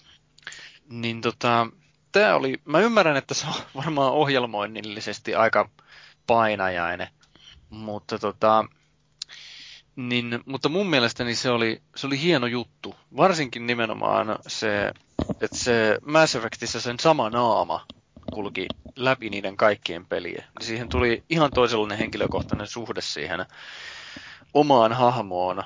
Ja mä luulen, että tämä on yksi syy, minkä takia se Mass Effectin loppu herätti kolmosen loppu herätti ihmisissä niin voimakkaita tunteita, vaikka se oli ihan looginen ja hyvä loppu se alkuperäinenkin, kun, kun tota, ihmiset ajatteli, että tää on niin kuin, hän pelaa niin kuin sitä omaa rooliaan siinä, ja ne haluaisi tietysti, että se loppukin tapahtuu sillä oman roolin mukaisesti, mutta sitten se ei oikeastaan välttämättä mennytkään kaikkien mielestä niin, niin sitten suuttuivat.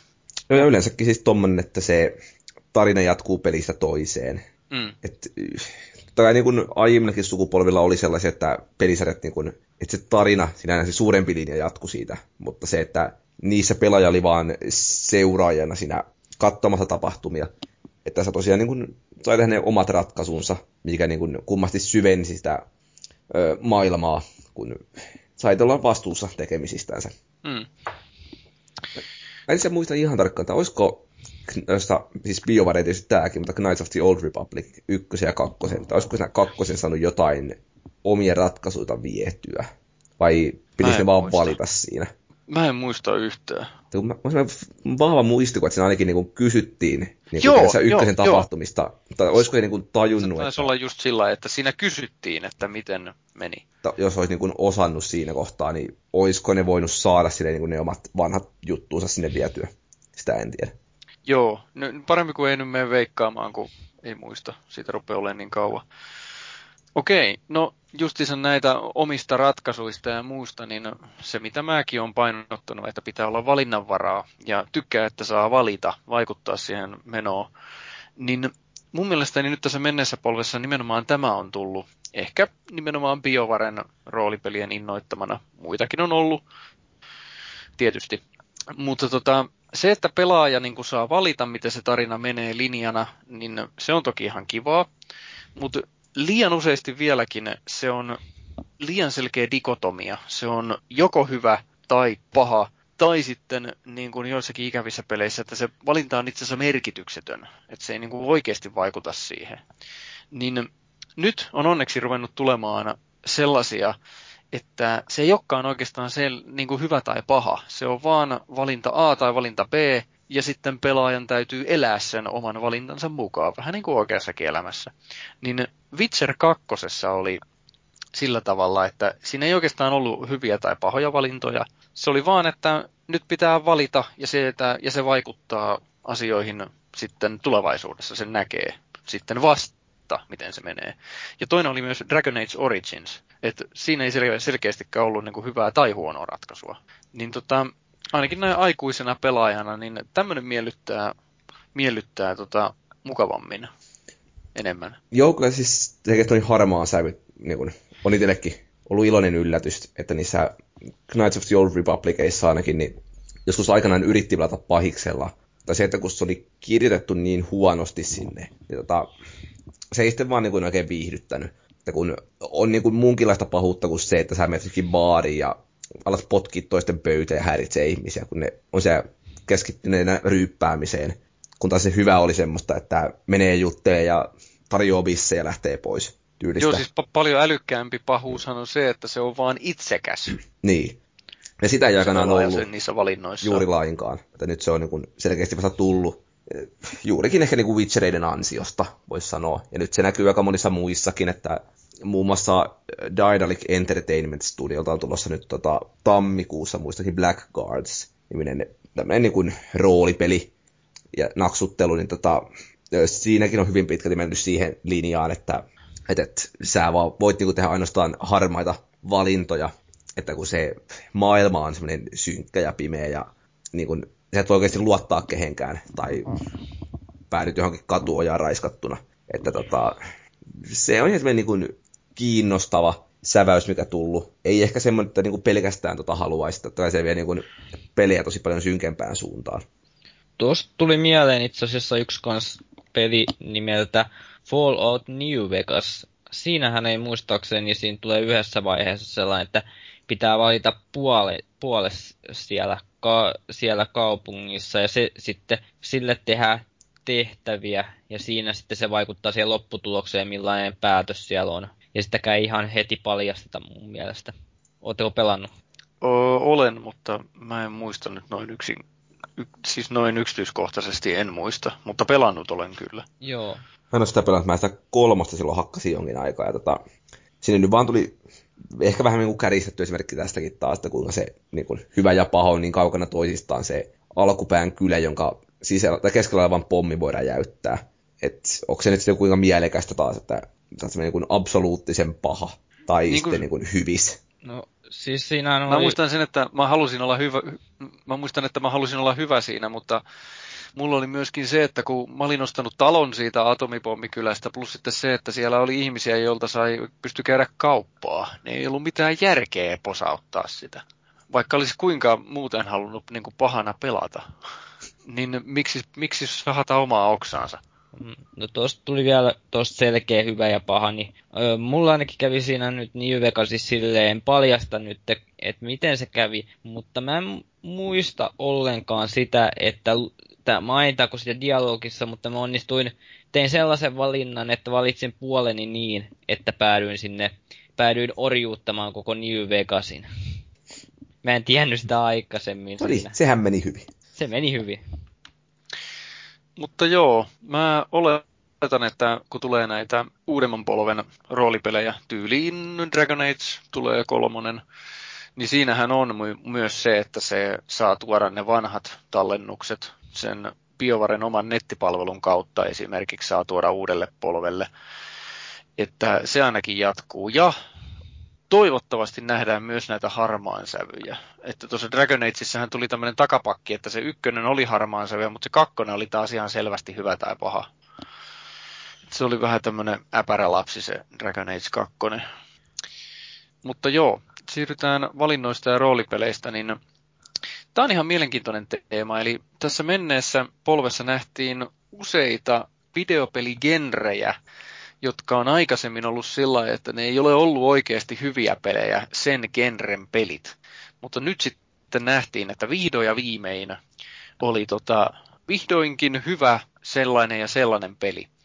Niin no, länkkäripelejä on ollut joitakin, mutta vihdoin ja viimeinen 2010 tuli sitten se oikea kuningas länkkäripeli, jonka haluan muistaa ja pitää hyllyssäni, eli Red Dead Redemption. No nyt kyllä kuule. Eikös toi, siis ensinnäkin voidaan puhua siitä, että RDR ei ollut erityisen hyvä peli, joka on mun kirjoissa, mutta siis se, että olihan nyt aiemmin jo mun mielestä tämä Gun oli, en ole pelannut sitä, mutta kuullut erittäin paljon hyvää siitä. Ja toinen, mitä olen pelannut ja joista pidän niin kuin länkkäripelinä huomattavasti enemmän kuin RDR, niin Desperados, etenkin ykkönen, joka siis oli tämmöinen ylhäältäpäin kuvattu, vähän niin kuin naksuttelutyyppinen ratkaisu, mutta kyllä siinä, niin kuin, siinä oli sitä henkeä. Ai, olisi... Jopa enemmän kuin RDRssä. Desperados, se oli muistaakseni se joku, no, mikä sai muropaketista kyllä. muistaakseni. Se just kävin tuossa pari viikkoa sitten yliopistolla taas pelien vaihtotori. Kävin siellä katsomassa. Joku oli sinne tuonut sen Kellogg's-paketin mukana tulleen demopelissä. Siis onko se nyt yksi vai kaksi kenttää oli. Siis oli aikanaan hakattu aika paljon. Ja se oli se jännä, jätin keskustelemaan vähän, kun se peli oli vissiin K15. Tai niin kuin kuningas veto heittää senkin muropaketti, jota kuitenkin niin kuin lähtökohtaisesti syö ehkä vähän semmoinen nuorempi väestön osa. No voisin vielä sen verran kommentoida tähän itse western-kategoriaan, että henkilökohtaisesti western-elokuvia, no Django tuli katottuun, mutta kuitenkin en ole tykännyt koskaan katella, tai ei ole villilänsi kiinnostanut, mutta tämän pelin jälkeen itse asiassa kiinnosti yllättävän paljon. Tämä oli hyvin rakennettu ja tehty sellainen autenttinen kenttä, ja tarinakin oli ihan hyvä, vaikka se vähän oli liian pitkä siinä Meksikoosuudessa, alkoi vähän tulla sellainen, että tämä menee vähän jo liian pitkäksi, tämä tarina. Mutta kaikin puolin kuitenkin hyvin rakennettu ja koostettu lännen peli jäin näköjään alakynteen tässä, mutta mä muistan pelanneeni myös tämän Gun-pelin ja mä tykkäsin siitä. Mä muistan senkin, että siinä Gun-pelissä päähenkilön ääninäyttelijänä oli tämä Thomas Jane, joka on, oli tuomarina siinä The Punisher-elokuvassa. Et siis se Gun oli myös hyvä, kyllä, mutta kyllä se kuningaspeli minun mielestäni on edelleenkin se Red Dead Redemption, mutta olkaa vapaasti eri mieltä. Onko tästä eka Red Deadia pelannut? Olen, mulla, olen, mulla on se tuossa hyllyssä, siitä mä en tykännyt. Okay. Siis mä oon puolan tota Red Deadia, eli ethän se silloin alakynteen jää. Joo. No sitten toinen tämmöinen ehdottomasti havaitsemissa oli, oli tuo kauhupelit, siis survival horror. Eli kauhupeleillähän on ainakin japanilaisten mielestä tuntuu vieläkin olevan sillä, että siinä pitää vain olla paskat kontrollit. Semmoinen kankee, että se kauhu haetaan siitä pakokauhusta, kun se hahmo ei käyttäydy niin kuin sä haluaisit. niin tota, ja Resident Evilihan nyt justiin tunnettu oli siitä, että kun haluat ampua, niin se hahmo liimaantuu siihen lattiaan. Niin tämä Electronic Artsin Dead Space, niin se oli ehdottomasti semmoinen tässä päättyneessä polvessa, että okei, nyt saatiin vihdoin oikeasti niin kuin The kauhupeli, joka niin kuin luo sen kauhunsa jollain muulla kuin niillä paskoilla kontrolleilla. Okei, ei Dead Spacessäkään täydelliset kontrollit ollut ja muuta, mutta siinä se oli jotenkin järkevämmin ymmärrettävissä, kun se oli, ei se ollut sotilas, vaan se oli insinööri Isaac Clarke, jolla oli semmoinen raskas puku. Niin se joissakin asioissa se tietty kankeus niin istui siihen kuvaan siinä. Siis toihan on vaan niin yksi kauhupelien haara. Että mm.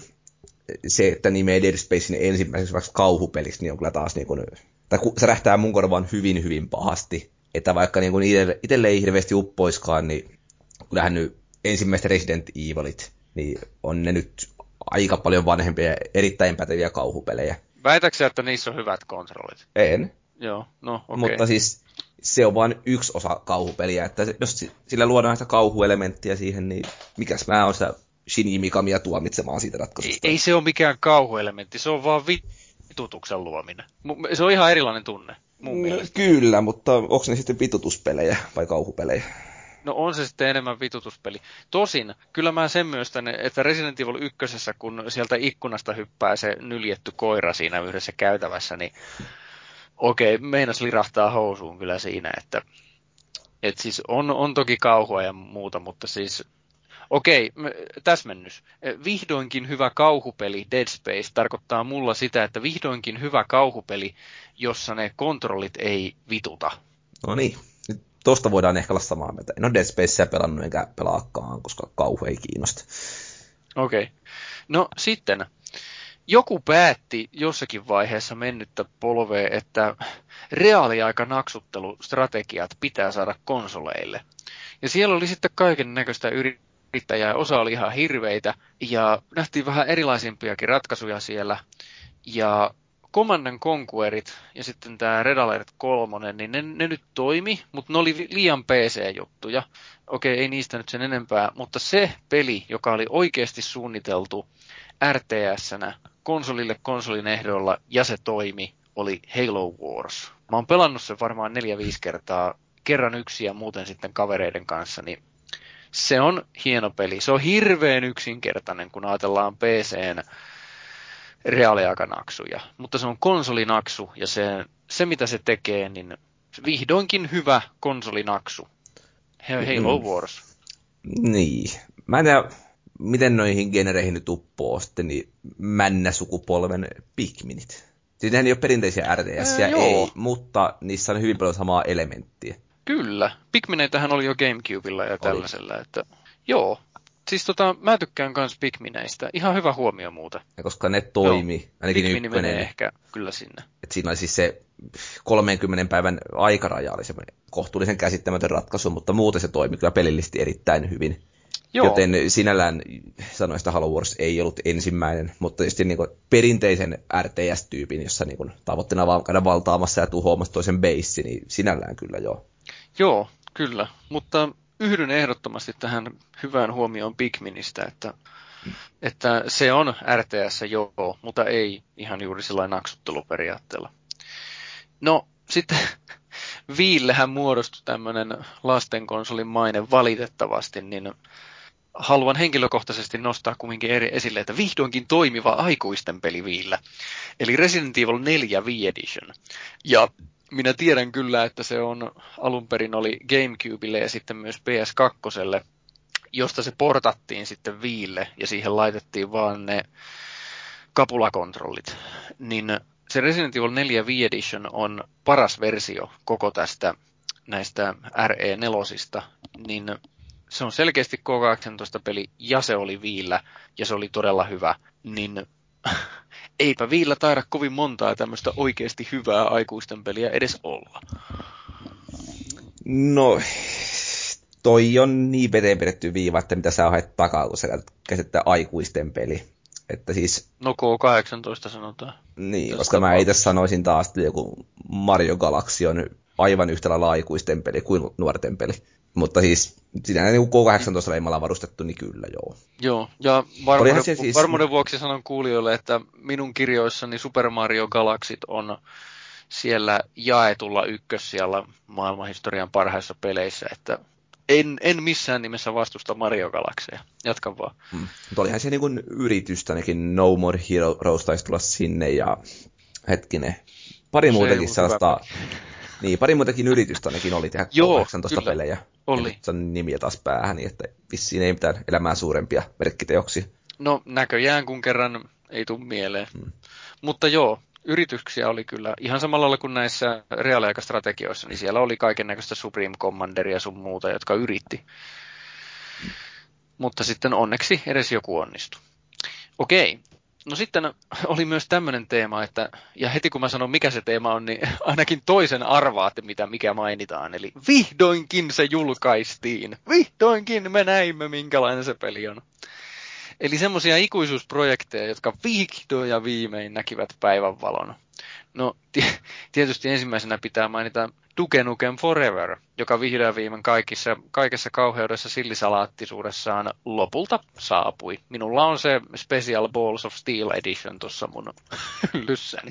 Edes yhdet pallit koko talossa. On mullakin, Joo, niin. on mullakin toi Balls of Steel Edition. Ostin sen viime vuonna verkkokaupasta, kun oli mukavan edullisesti alennuksessa. Hyvä settihän se oli ja toihan on saanut paljon lokaa toi Duke Nukem Forever siitä, että se on vanhahtava ja muutenkin. Itse omalla kohdalla ainakin tykkäsin siitä pelinä, että ei se täysin ihan kauhea farsi ollut, kun mitä arvostelut antaa siitä kuvan. Et, Se on, sano loppu. että jos nyt edullisesti sen löytää, niin kannattaa se nyt kokeilla, jos tykkää toista vähän vanhemman koulukunnan first person räiskinnästä. Se on siinä Special Editionissa tämä Gearboxin toimitusjohtaja, jota mä joskus haastattelin, tämä Randy Pitchford, niin se kertoo siinä justiinsa se, että mikä heillä on ollut filosofiana sen ää, lopullisen pelin rakenteessa ja julkaisussa, niin sinne on halunnut sisällyttää siihen oikeastaan kaiken sen, mitä 14 vuoden aikana ne eri kehittäjät siihen teki.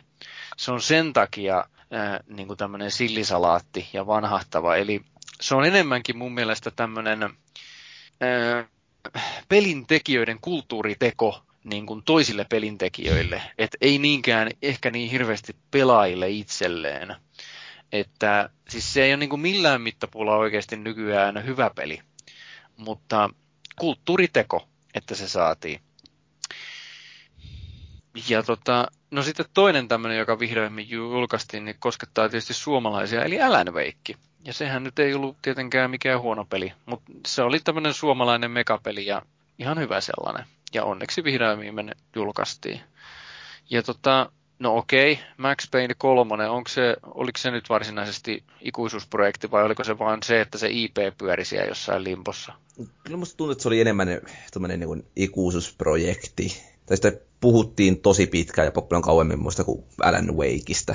Alan Wake oli tämä 2005, se kai paljastettiin ja kymmenen julkaistettiin sinne nyt ollut kuin semmoinen lyhyt väli välissä, mutta tota, mut, mut. Se Max Payne 3 kyllä huudeltiin ja odotettiin ja ne oli niinku tiedossa jotenkin huhussa, että tota, Rockstar kehitti sitä ties kuinka pitkään, mutta tota, se sitten vaan niinku venähti ja venähti. Joo. No, tuleeko mieleen muita tällaisia, niin kuin, että hyvä kun vihreä viimein saiva tulos? No toi Red Dead Redemptionhan oli vähän sellainen, että se aikaisemmin mainittuna, niin sehän oli myös sellainen, että budjetti ylittyi ja se vähän myöhästyi ja sehän oli useamman vuoden mittaan projekti, mutta en ole varma, että oli, se ei nyt kuitenkaan kuulu tällaiseen Vaporware-tyyppiseen kategoriaan, kuten esimerkiksi Duke Nukem Forever, mutta olihan toi kuitenkin pitkä projekti. Kyllä se vähän myöhästyi mun mielestä, toi Red Dead. Okei. Okay.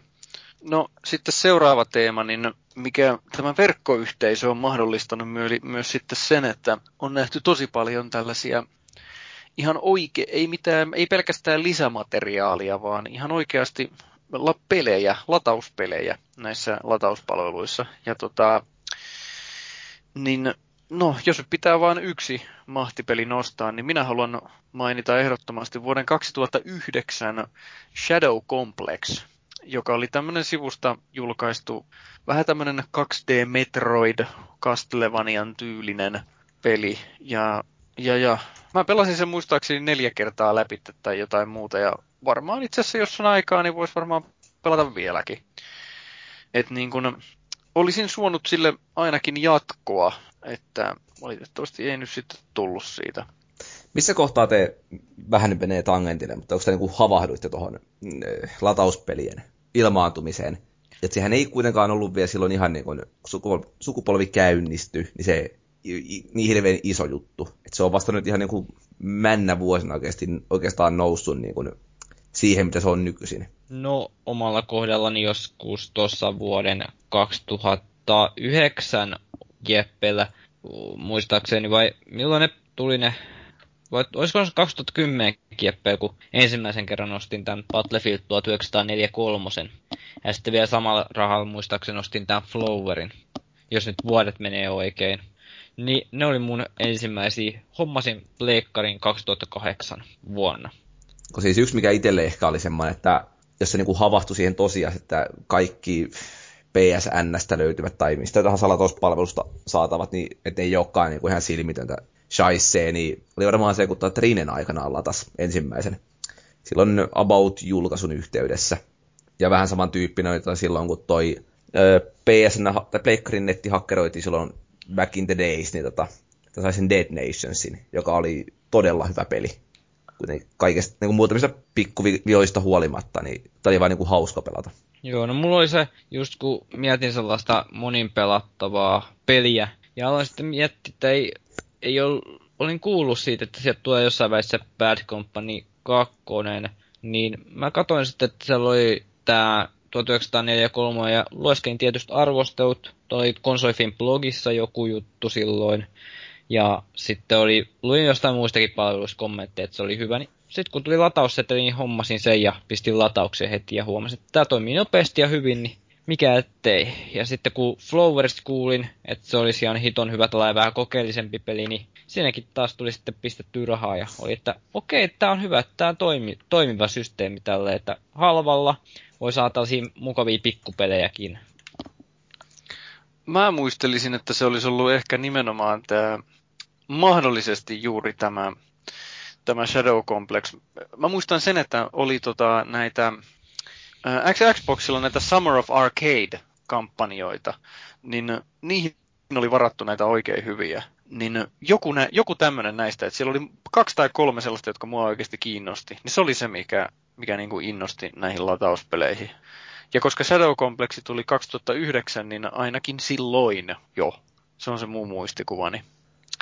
Totta, siis on tässä niin kuin selkeästi tullut myös nähtävissä se, että noi ö, enää nykyisin niin periaatteessa se, että jos sä et julkaisekaan AAA-peliä, tai että niin kuin oikeasti isoa kauppoihin tulevaa, niin sä voit kuitenkin olla semmoinen vakava pelifirma. Eli just tämä Flow, Flower ja Journeyn tekijä That Game Company, muun muassa mm. niin kuin erikoistunut just tollaiseen tavaraan, että se tulee niin kuin ihan kosmisia latauspelejä, jotka sitten niin kuin oikeasti sitä jengi tykkää. Ja siis sehän on vissiin edelleen hyvin pieni firma, mutta kuitenkin niin kuin tämän sukupolven aikana noussut, ainakin omissa kirjoissa, yhdeksi niistä niin kuin tärkeimmistä. Joo, niillähän kävi vissiin tuon Journeyn kanssa sekin juttu, että mm. nyt vissiin myös loppuu rahat kesken, ne väänsi ihan pitkää päivää sen eteen varmaan samanlaista päivää ne kuin ihan tällainen tavallinen AAA-pelikehittävä yhtiö. Kyllä niitä kuulemma, mä on nyt ihan sata varma, mutta ihan kuin Game Reactorin sivulla olisin pongannut uutisen joskus, missä puhuttiin tästä, että tämä oli melkein, ajo melkein konkurssi toi Journey, että niillä oli, meni rahaa siihen niin paljon. Siinä kannattaa siinä kohtaa alkaa vähän neuvottele Sonin kanssa uudestaan sopimuksista. Jep.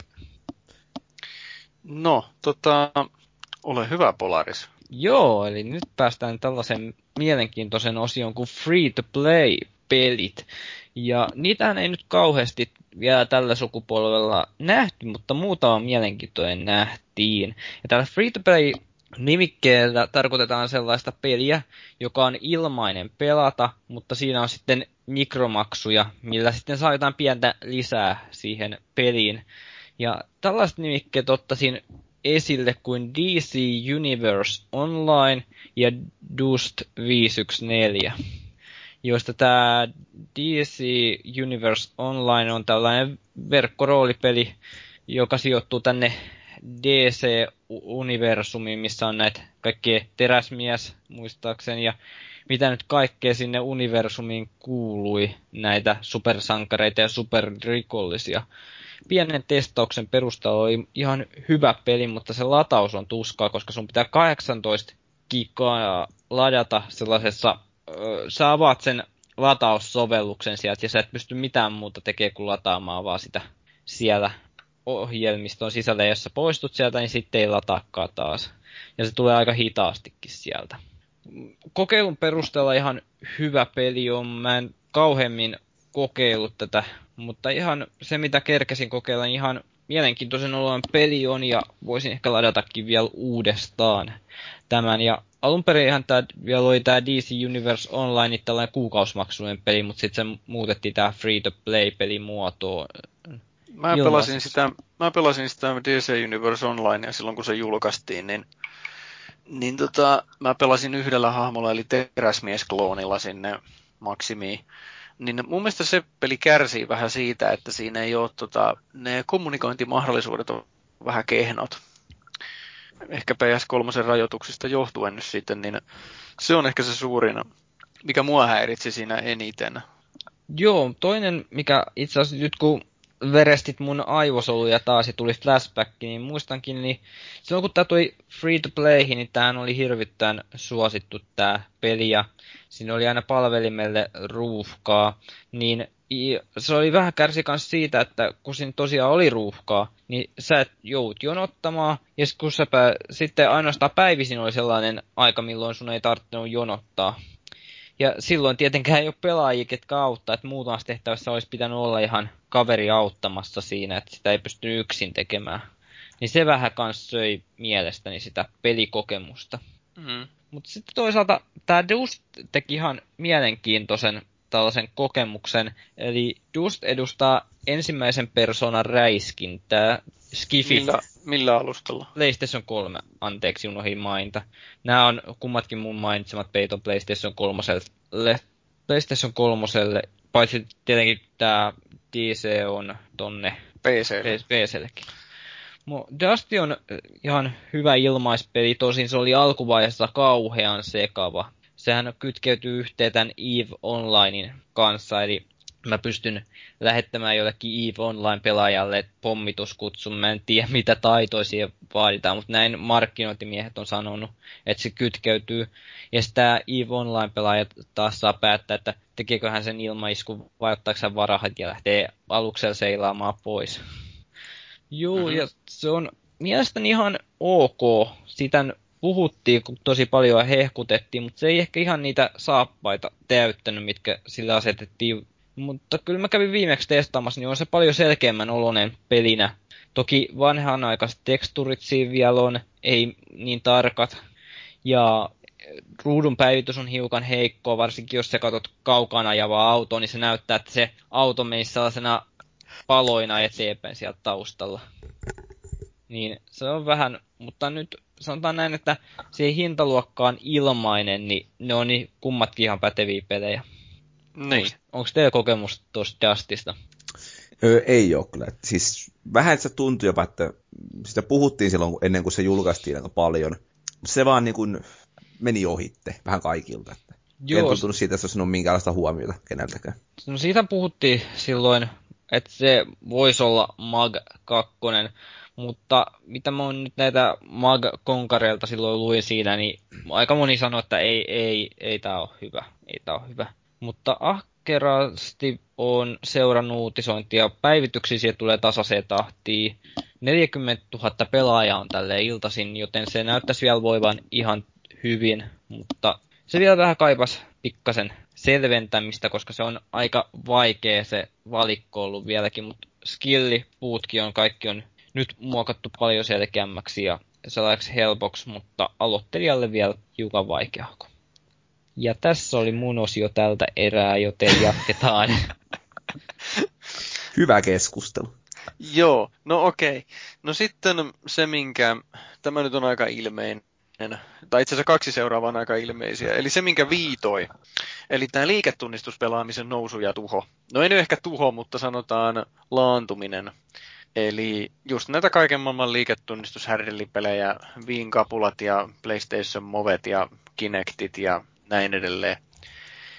No nyt jos sitten nostetaan muutama vaan, niin ehkä nyt lähinnä vaan minä nostasin kaksi Wii-peliä, eli Wii Sports ja Wii Fit. Ja tota, nämähän on ne kaksi peliä, jotka hyvinkin paljon sai näitä niin sanottuja kasuvaalipelaajia ostamaan Viin, mutta ongelmana tietysti oli se, että ne osti sen Viin ja Wii Sportsin ja ehkä Wii Fitin, Wii Fitin ja piste. He eivät sitten välttämättä halunneet siltä masiinalta mitään muuta. Et noin niin kuin pitempiaikaisen bisneksen kannaltahan tietysti se sijoitus näihin kasuaalipelaajiin ei välttämättä ollut niin hyvä sitten. Mutta liiketunnistuspelaaminen ylipäänsä. Haluaisin jättää kokonaan puhumatta Kinectin ja Moven, mutta... Mä voin sanoa Movesta sanoa... nyt pari sanaa kuitenkin, koska just tässä nyt viikonloppuna hakannut sitä. Niin, siis sehän oli jotenkin Killzone kolmosessa oli tuki sille. Ja kuten aiemminkin todettu, niin ainakin Nisupullasta kehu joskus hirveästi, että, että se on jopa parempi kuin pädillä pelaisi. Ja muun muassa on aika paljon se. Mm. Että niin en näkisi syytä, miksi Movelle ei olisi tulevaisuutta myös vastaisuudessa. Ja tota, kyllähän siis toi liiketunnistus, niin se vähän aiheutti Wiillä sen ongelman, että kun sillä oli noin sata erilaista ohjainta, ja kuitenkin se kake oli se yleisin, niin sillä oli hirveän vaikea pelata perinteisiä pelejä. Tai nyt taas kun tuolla yliopistolla käynyt pyörimässä ja siellä on Mario Kartti pelattavana Wiillä, niin kyllähän se on niin kuin ihan oma lukunsa aina, kun sinä neljä tyyppiä pelaa sillä kaukosäätimellä ja se on sitä vähän epätarkkaa, mutta se ei haittaa, kun se ei ole niinkään kilpailua, sitä sosiaalista toimintaa. Ja siinä se on parempi kuin pädi.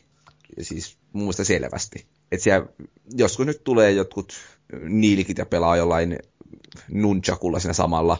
Ja se niin kuin syö tosi paljon sitä fiilistä. Et, et, nyt kun tää Wii Ulle tulee toi Mario Kart jossain vaiheessa, niin luultavasti hommaa sitä varten niin kaket itselleni ihan että pääsee niille pelaamaan, koska se on huomattavasti hauskempaa. Mm, toi PlayStation tai Pleikkarille tää Move.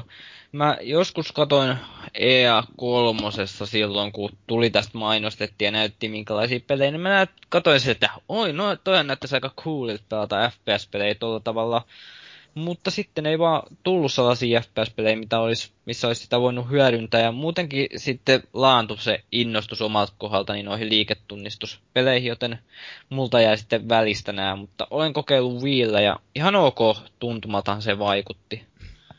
Pääsääntöisestihän noi räiskintäpelit Wiillä, niin oli mun kokemukseni mukaan minä en pelannut, ilmeisesti jengi on pelannut muun muassa Mägiä sillä, että ne pelaa sitä vain sillä, sillä movella. Ja kun ne oli viikkoja, viikkoja, viikkoja vääntänyt sitä, niin sit ne rupes olemaan parempia kuin ne, jotka pelas niin kuin pädillä.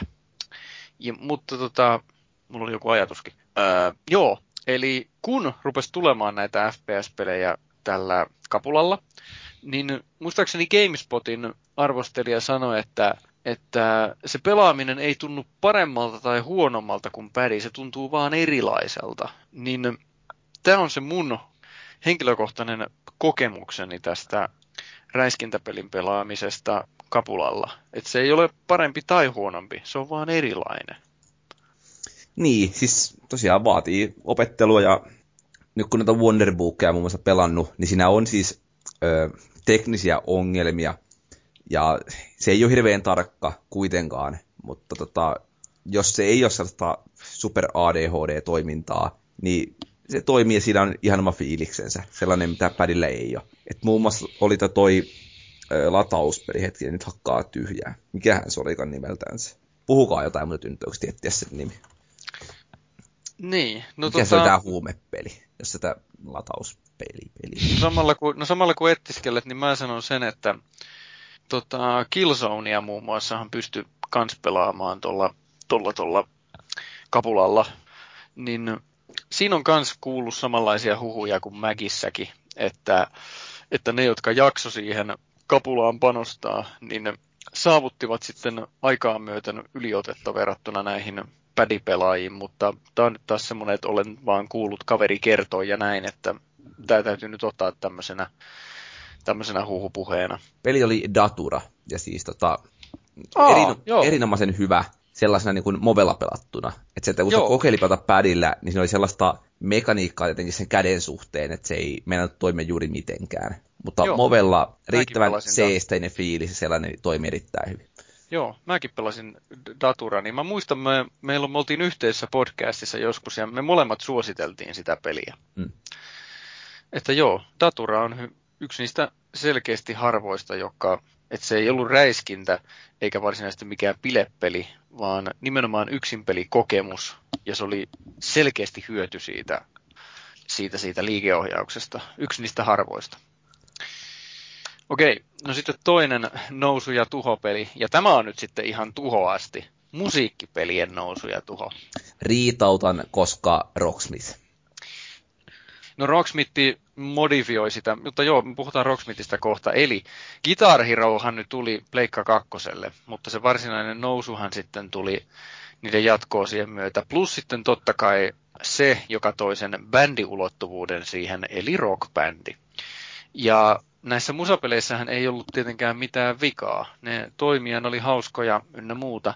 Ongelmana vaan oli se genren ryöstöviljely. Plus sitten tietysti se, että niitä hyviä biisejä on vain tietysti se jonkin sortin tietty määrä. Et sekin. Eli tota, markkinat kyllästyivät, sanoisin. No siis Guitar Hero suosiohan oli ehkä suurimmillaan siinä kolmosen, mm. nelosen paikkeilla. Ja sitten toi rockbändihän tuli tavallaan kilpailevana osapuolena siihen, ja ilmeisesti sitten sehän keräsi sitten omaa fanikuntansa ja laajeni siitä eteenpäin. No sitten alkoi tämä, että Guitar Hero-sarja alkoi ylituottamaan itseään ihan liikaa. Sieltä tuli Aerosmithia, Metallicaa. Van Halenia. Van Halenia, Smash Hits, Greatest Hits, kai, ja tollasta. Sitten tuli vielä vissi jotain sellaisia, sitten tuli tietenkin näille Nintendo käsikonsoleille, vissi tuli vielä joku mukaan. Siis se oli ihan, meni ylituotannoksi ja sitten vielä ei, ei itsellekin tämä alkoi maistua. Mähän olin kolmosen aikoihin vielä aikamoinen Guitar pelaaja Mutta sitten se vaan laantui, kun yksinkertaisesti yli tuotanto tuhos ton sarjan. Ei, siellä oli, niitä tuli niin paljon, vissiin Vitonen oli mun viimeisin Guitar Hero-ostos, mutta se ei oikein tuntunut enää miltään. Et se oli viety se, siinä ei ollut enää mitään oikein uutta pelillisesti uutta muuta kuin ne biisit. No, kun Vallu puhuu tästä Rocksmithista, niin kyllä Rocksmithi elelee vielä elämäänsä ja nyt täytyy häpeäksi tunnustaa, että mun pitäisi arvostella toi uusi Rocksmithi. Se on Veit sormien edestä. Katsoi sitä jo kuolapen, mutta... No tota, jos sä haluat, niin voin mä sen ihan oikeasti sulle antaa. No en mä enää, eikö se ollut boksille, boksi lähti pitkäkyntisten matkaan. Niin... Okei, okay, no, no kumminkin. Mutta siis Rocksmithi, niin tota, se on nyt vähän tommonen ikävä nakki mulle tässä, koska Rocksmithin toi kohderyhmä on huomattavasti rajatumpi kuin toi Guitar Hero ja Rock Bandi. Koska siis Guitar Hero on nimenomaan peli. Ja siitä pystyy nautiskelemaan myös sellainen, joka ei osaa soittaa kitaraa, plus sitten semmoinen, joka osaa soittaa kitaraa, koska se ei kumminkaan ole kitara, jota soitetaan. Rocksmithissä on se, että kun siinä käytetään ihan oikeata kitaraa, niin tota, se on hyvä sellaiselle, joka ei osaa soittaa sitä. Mutta sellaiselle, joka on vaikka soittanut kymmenen vuotta bändissä, niin se, se rocksmitti rupeaa vaan vituttaan. Tai siis ei vituttaa, mutta siis se ei motivoi riittävästi. Mutta sellaiselle, joka niinku haluaa ää, niin kuin intoa opetella kitaraa, niin siihen se on hyvä apuväline. Mutta sellaisellekin mä suosittelen, että kannattaa käydä myös oikeilla kitaratunneilla, jossa joku, joka osaa soittaa, niin ihan fyysisesti katsoo sen soittooppilaansa sormia ja katsoo, että ne sormet menee oikeille paikoille. Että se perus, perussoittotekniikka oppii ja sitten sen tukena käyttää rocksmittiä. Siihen se peli on loistava. Eli toisin sanoen rocksmitti on hyvä, mutta se ei tule saavuttamaan samanlaista massamenestystä kuin Guitar Hero tai Rock Bandi. Näin minä väitän. Pari kertaa päästy testaamaan, että se on vakuuttanut sinne, että tekisi mieli päästä sitä pelaamaan niin kuin ihan omassa rauhassa ja ajan kanssa. Et siis ihan vähän niin kuin se ö, skaalautuminen siinä harmittaa, että se, että se ei ole niin kuin mistä, se on koko ajan sulle sellainen, niin kuin, että sä onnistut ja onnistut, se ei oikeastaan kuin haasta sua sillä tavalla yrittämään niin kuin entistä, tai kuin ylittämään ittees. Ja sitten päästään sitä opettaakseni niin kuin oikeasti soittamaan, vai kun sä hakkaat siinä jotain, mikä slayer siinä nyt olikaan uusimmassa, niin tota, että hakkaako sä sen vaan kuin sun omaan selkärankaan lihasmuistiin. Että sä osaat sen sitä kautta, sen sijaan, että sä oikeasti opettelisit soittamaan niin kuin biisejä. Mutta se on no, pikkujuttu. Todennäköisesti, todennäköisesti ei opeta ihan niin kuin just sillä mutta se on kumminkin sellainen, joka innostaa sellaista, joka ei osaa soittaa, mutta sellainen, joka osaa soittaa tosiaan, niin ei se, ei se oikeastaan tarjoa hirveästi, ellei nyt sitten joudu arvostelemaan sitä. Mutta bilepelinä huomattavasti heikompi kuin joku Kyllä. rock, äh, hero, mitä nyt olikaan. Ehdottomasti, se ei ole mikään bilepeli. Ei, enemmän opetuspeli. Kyllä. Joo, se, by the way, se semmoisia muuten olisi mielenkiintoista, jos olisi enemmänkin, että DSL ja onhan on nähty justiin kaiken brain trainingia ja sun muita tällaisia ja lasten tämmöisiä opetuspelejä, niin Rocksmithihän ei ole lastenpeli, mutta se on selkeästi opetuksellinen peli. Niin olisi ihan mielenkiintoista, jos näkyisi tämmöisiä vähän enemmänkin. Tämä oli nyt vaan tämmöinen irtoajatus, joka tuli mieleen, mulla ei ole mitään ehdotuksia, että mitä sen pitäisi opettaa sitten tai jotain muuta. No vaikka jotain kielen opiskelua. No haluatko sä tuosta ton mun Wonderbook Walking with Dinosaurusin, eli siis mat, äh, matkalla dinosaurusten kanssa, kunhan se TV-ohjelma on BBC Earthin tekemä jo. Movella, okay. Movella sinä seikkailet ja opit dinosauruksilta hienoja asioita. Se oli melkoinen kokemus, voin sanoa. Okay. Onneksi aika lyhyt kokemus, mutta siis melkoinen kuitenkin. Okei, okay. no puhutaan näistä ihanista kokemuksista, niin mennään sitten teemaan kauheimmat kurat. No jokaisessa konsolipolvessahan nyt totta kai esiintyy niitä aivan ultimaattum kökkäleitä, joita ei niin kuin sitten, no niitä harvemmin muistetaan, joka johtuu siitä, että niitä ei halua muistaa. Vähän samalla kuin puhutaan vanhoista hyvistä ajoista niin tota, kysymys ei ole siitä, että vanhat ajat olisi oikeasti ollut hyviä, vaan se, että niistä haluaa vaan muistaa ne hyvät asiat. Koskaan ei ole baarista lähtenyt mukaan muita lailla. kuin Miss Suomi. Joo, just niitä. Niin tota, niin, niin äh, helkkari, paskiainen. Mulla meni nyt niihin baariin ja naisiin ajatus. Mutta kumminkin, jos puhutaan näistä oikein kurapeleistä, niin, niin tota, osa näistä, mitä nyt tässä mainitaan, niin ette todella, kuulijat ei ole varmaan edes kuullutkaan, mikä on itse asiassa oikein hyvä asia. Mut, eli tota, semmoinen, joka sai niinku ykköstä, yksi kautta kymmenen tai jotain tämmöistä, niin melkein kautta linjan oli tämmöinen ikuisuusprojekti kuin Ride to Hell Retribution. Mä kattelin jo yhden videoarvostelun siitä ja jotain muuta, niin no siinäpä se olikin. Se oli ihan viihteellistä, kun se peli haukuttiin ihan lyttyy. Ja vähän samanlaista oli toi semmonen kuin Walking Dead Survival Instinct. No siitä sentään puhuttiin aika paljon ihan vaan, kun se oli... Koska se oli Walking, Walking Dead. Dead. Niin. Ja se, että kuitenkin varmaan ainakin yksi ihminen maailmassa osti vahingossa sen, kun olisi halunnut ostaa sen Telltalein Walking Dead. Joo, koska siinä luki se Walking Dead. Mm. No, no sitten toimisto toi Jyri teki ihan videoarvostelun aikoinaan, niin oli toi Prison Break. E, mikä nyt ei taas yllätä oikeastaan ketään, eli lisenssipeli ja kura on valitettavan usein yksi ja sama asia. Oliko Polariksella jotain? Öö, ei sen kummemmin tuosta Ride to Hell. Se, mä, se on varmaan ensimmäinen peliarvostelu, jossa mä oon nähnyt ykkösen. Ja kun katsoo Wikipediaa, niin näyttäisi olevan ihan kiitettävää.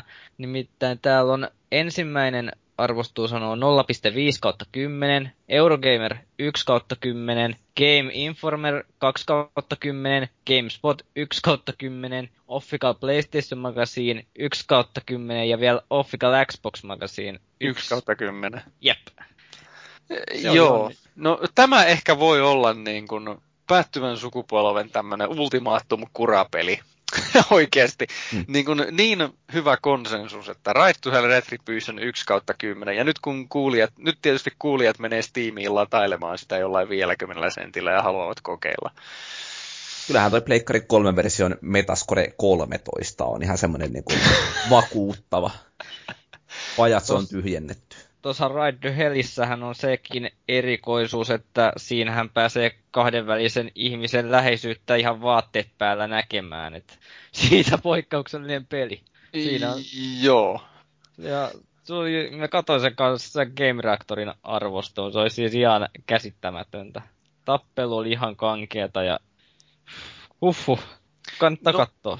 Tappelusta puheen ollen, niin kun Kinecti oli uusi ja sieltä tuli niitä Kinectin julkaisupelejä, niin yksi oli ylitse muiden negatiivisessa mielessä, ja joka myös keräsi aika paljon ykkösiä. Eli semmoinen kuin Fighters Uncaged. Niin tota, se oli kuulemma oikeasti semmoinen, että kun se on Kinecti-peli, niin no mitä nyt osaatte kuvitella, että milloin Kinecti on 1 kautta, Kinecti-peli on 1 kautta 10 arvonen? No silloin tietysti, kun pelaaja ei niin kuin ymmärrä, mitä hänen heilumisensa vaikuttaa ruudulla yhtään mitenkään. Et niin kun, mä itse asiassa en sitä koskaan pelannut, mä vaan kuulin tota toimittajakollegalta, joka oli pelannut sitä, niin se oli niin kun, Siis se niinku pyöritteli vaan silmiä ja päätään, että siis niinku, miten helkkarissa tai tämmöistä voi. Niin, tällaisia pelejä käytetään lasinaluisina ryypyjuhlissa ja tähän tyyliin. Että niin kun, joskus tällaiset kurapelitkin on kyllä ihan avartavia, mutta tota, niitä vaan ei saa kovin montaa tulla peräkkäin, koska se ihan oikeasti vaikuttaa omaan pelimotivaatioon. Siis niin kuin pelata yhtään mitään. Okei, otetaan lopuksi tämmöinen top kolme, henkilökohtainen top kolme. Niin kuin parhaat, henkilökohtaisesti parhaat koko sukupolvesta. Ja härskisti aloitan nyt itse. Ja tota, no, Call of Duty 4, josta hostasin tämän melkein neljä ja puolen tunnin podcastinkin. Ja se oli se moninpeli. Ja nimenomaan se moninpelin koukottavuus pelinä itsessään, plus sitten se, että miten mun sosiaalinen piirini alkoi laajenemaan sen pelin ansiosta Xbox Livessä. Siksi Call of Duty 4. Ja no sitten Gears of War 3. ja tota, siitähän mä hostailin, oliko se neljä tuntia 15 minuuttia podcastin aikoinaan. Äh, siis Warista noin yleensä. Ja se kolmonen nimenomaan, koska se tarina saa päätöksensä siinä, ja sen käsikirjoituksen teki toi Karen Travissi, joka on kirjoittanut ne kirjat, paras grafiikka, paras kontrolli, ja sitten se, se jälleen kerran omalla tavallaan se laajensi sen moninpeli sitä sosiaalista piiriä. Ja no sitten semmoinen S-peli, jota kukaan muu ei varmastikaan teistä sano, eli Darksiders 2. Mä pelaan sitä nyt kolmatta kertaa. Eli tämä ilmestyskirjan neljä, neljä ratsumiestä, maailman lopun fiilis, pelataan kuolemalla. Äänenä on tästä Crow-leffasta se pitkätukkainen pahismies. Niin se on vaan semmoinen visuaalinen tykitys ja peli toimii Zelda kautta God of War-maisesti niin täydellisesti ja upea peli, jota kovinkaan moni ei pelannut, mutta kun mä rupesin mu- muistelemaan, että mikä kolmas peli olisi semmoinen, jonka mä nyt ehdottomasti haluan mainita, niin Darksiders 2. Valuikin, ole hyvä. Joo, tässä on nyt kolme hyvin erityyppistä, mutta mun on siis pakko aloittaa ylivertaisesti parhaalla pelillä. Koko kahden tunnin mitassansa, Journey.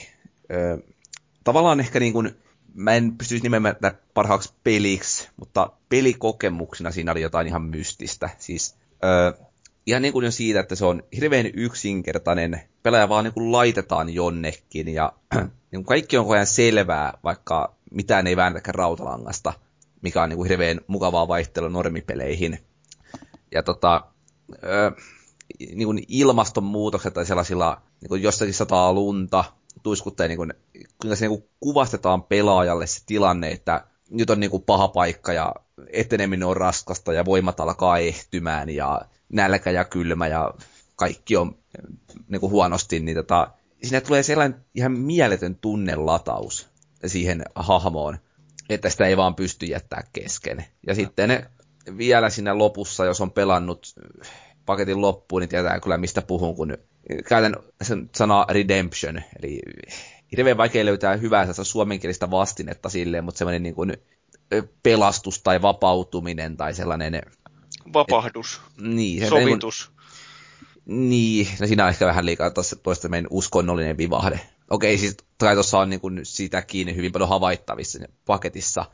Mutta katsoo sen loppuvideon siinä, kun leijaillaan ilmavasti ja niin kuin yhtäkkiä kärsimys on ohi ja kaikki on hyvin, niin se oikeasti niin kuin koskettaa pelaajaa. Ja se on jotain sellaista, mihin niin kuin juuri mikään ei pysty. Siis ei pysty nimeämään edes niin kuin montaa elokuvaa, jotka olisi saanut samanlaisen efektin aikaiseksi, tai musiikkia tai yhtään mitään. Et Journey on niin kuin, kulttuuritapauksena se on muista niin kuin ihan ehdoton, joka tekee sitä niin kuin ylivoimaisesti sukupolven parhaan pelin. No sitten, jos vähän perinteisemmän julkaisun nappais, tämä oli vähän vaikea, että minkä niin ottaisi, mutta kuitenkin valikoita loppujen lopuksi Tomb Raider. Tänä vuonna julkaistiin alkuvuodesta ja muista sinne tuotiin niin kuin Lara Croftiin erittäin hienosti syvyyttä hahmona. Eli tota, se, että vaikka sarja onkin vanha kuin eläkeläinen ja näin päin pois, niin, niin, niin sen, sen ei annettu niin kuin olla semmoinen painolasti tai kivireki sille hahmolle, vaan niin kuin tosiaan korkattiin se uudestaan ja lähdettiin pohjalta.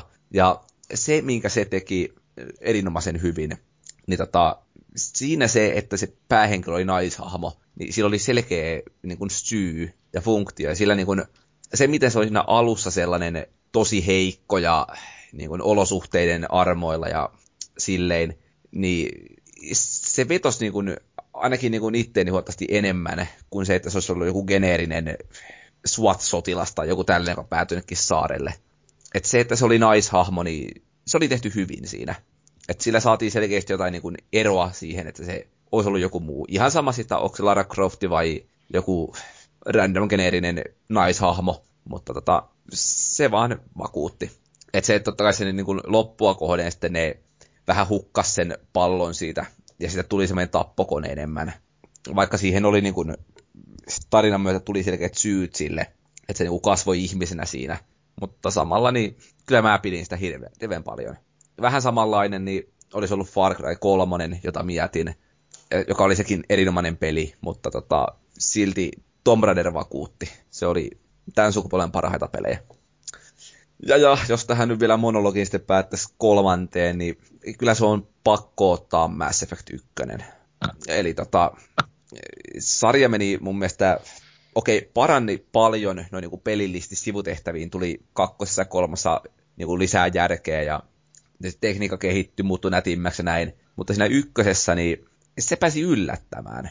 Et se, että siinä aika alkupuolella tulee muun muassa se yksi valintakohtaus, kun täytyy niin kuin valita, että kumman tiimikavereista pelastaa ja niin kuin kumman uhraa, niin ei sellaista oikein ollut tullut missään pelissä, joka vielä itselle vastaan aiemmin.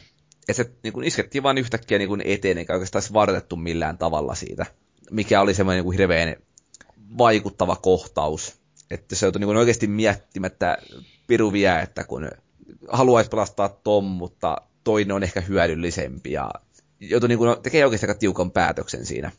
Ja pakko kuitenkin aina kehua sitä pelin loppua, jossa Citadeliin on hyökätty ja kaikki palaa ja se oli se menti erilainen elokuvamainen kohtaus, jos se viimeiset kolme neljä tuntia siellä Citadelissä vaan hakkaa niin kuin silmä tai nenä kiinni ruudussa, koska ei vaan pysty lopettaa sitä. Ja se on yksi tavallaan vähän hassukin syy, mutta kuitenkin, että miksi en ole halunnut pelata Mass Effectia uudestaan, on se, että etenkin tuosta ykköstä jäi niin hyvä fiilis. Vaikka samalla muistaa, että sivutehtävät oli sellaista geneeristä tauhkaa, mutta ei se jättänyt, jäänyt niin kuin harmittaa, kun miettii sitä kokonaisuutta. Se oli, sarja meni alamäkeen siitä päin, mutta vaikka oli, pysyi niin kuin tavallaan kuitenkin erittäin hyvänä loppuun asti. Mutta ykkönen oli siellä kuitenkin se paras.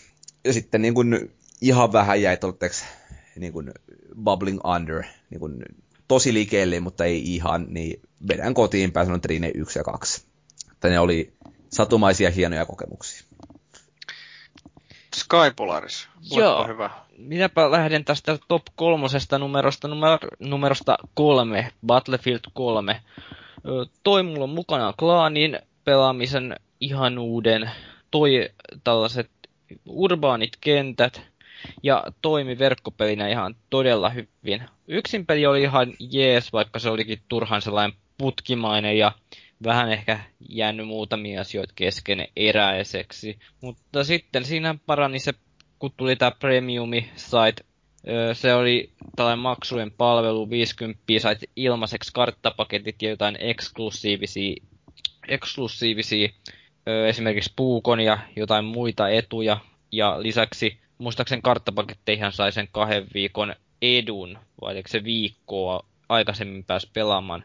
Mutta kaikkin puolin verkkopeliominaisuuksilta Battlefield 3 on hyvä, vaikka se oli julkaisussa hyvinkin buginen. Mutta kuitenkin parhaat muistot, klaanipelaamisen tuominen. Siinä on syy, minkä takia Battlefield 3 löytyy mun listat numero kolme. No, Portal 2 sijoittuu sijalle kaksi.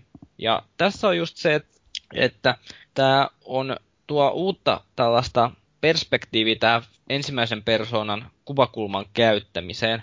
Ja siinähän on just, että kuinka pulmia voidaan ratkoa portaalin avulla, niin nämä onnistu jalostamaan sen konseptin siitä, mikä se ensimmäisessä osassa oli, kun se ensimmäinen osahan oli lähinnä sellainen pikku täytepeli sinne Orange Box-nimiseen kokoelmaan.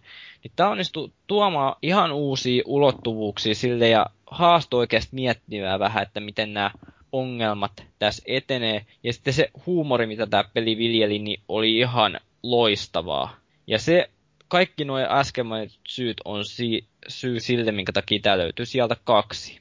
No, sieltä yksi löytyy tällainen Digital Illusions SEn tekemä peli nimeltä Mirror's Edge, joka kategorialta pääosin edustaa tällaista ensimmäisen persoonan parkouria. Ja tämä grafikaalisesti on hiukan sarjakuvamainen, kirkkaita väriä edustava, mutta se, että tämäkin toi sellaisen mullistuksen, tapaa sen mullistuksen tähän first person näkökulman käyttämiseen, niin oli ihan mieletöntä. Ja just tarkoitan sitä, että mullistusta sillä, että pääosin first person näkökulma on käytetty just räiskintäpeleissä, mutta tämä toi parkourin siihen, niin se oli ihan huikea yhdistelmä ja se koko konsepti toimi ja katto tämän koko pelin. Ja tästä on jäänyt hyvät muistot tästä pelistä ja mä oon pelannut tän about kolme kertaa läpi tänä. Siinä oli mun top kolmonen. Ennen kuin siirrytään palautteisiin, niin muistutan nyt tässä, että meillähän on jäänyt kumminkin huisi määrä hyviä, ellei loistavia, suorastaan mestariteospelejä myös mainitsematta tässä meidän käsittelyssä, koska me haluttiin välttää tämmöistä pelkkää nimien mainitsemista. Mulla tulee ensimmäisenä mieleen God of War, Bioshock, Orange Boxi esimerkiksi. Ja että paljon muitakin loistavia pelejä tässä, tässä kyseisessä konsolipolvessa on tietysti ollut, mutta tavoitteena oli tavoitella nimenomaan tällaisia trendejä, paitsi nyt tietysti nämä omat henkilökohtaiset suosikit.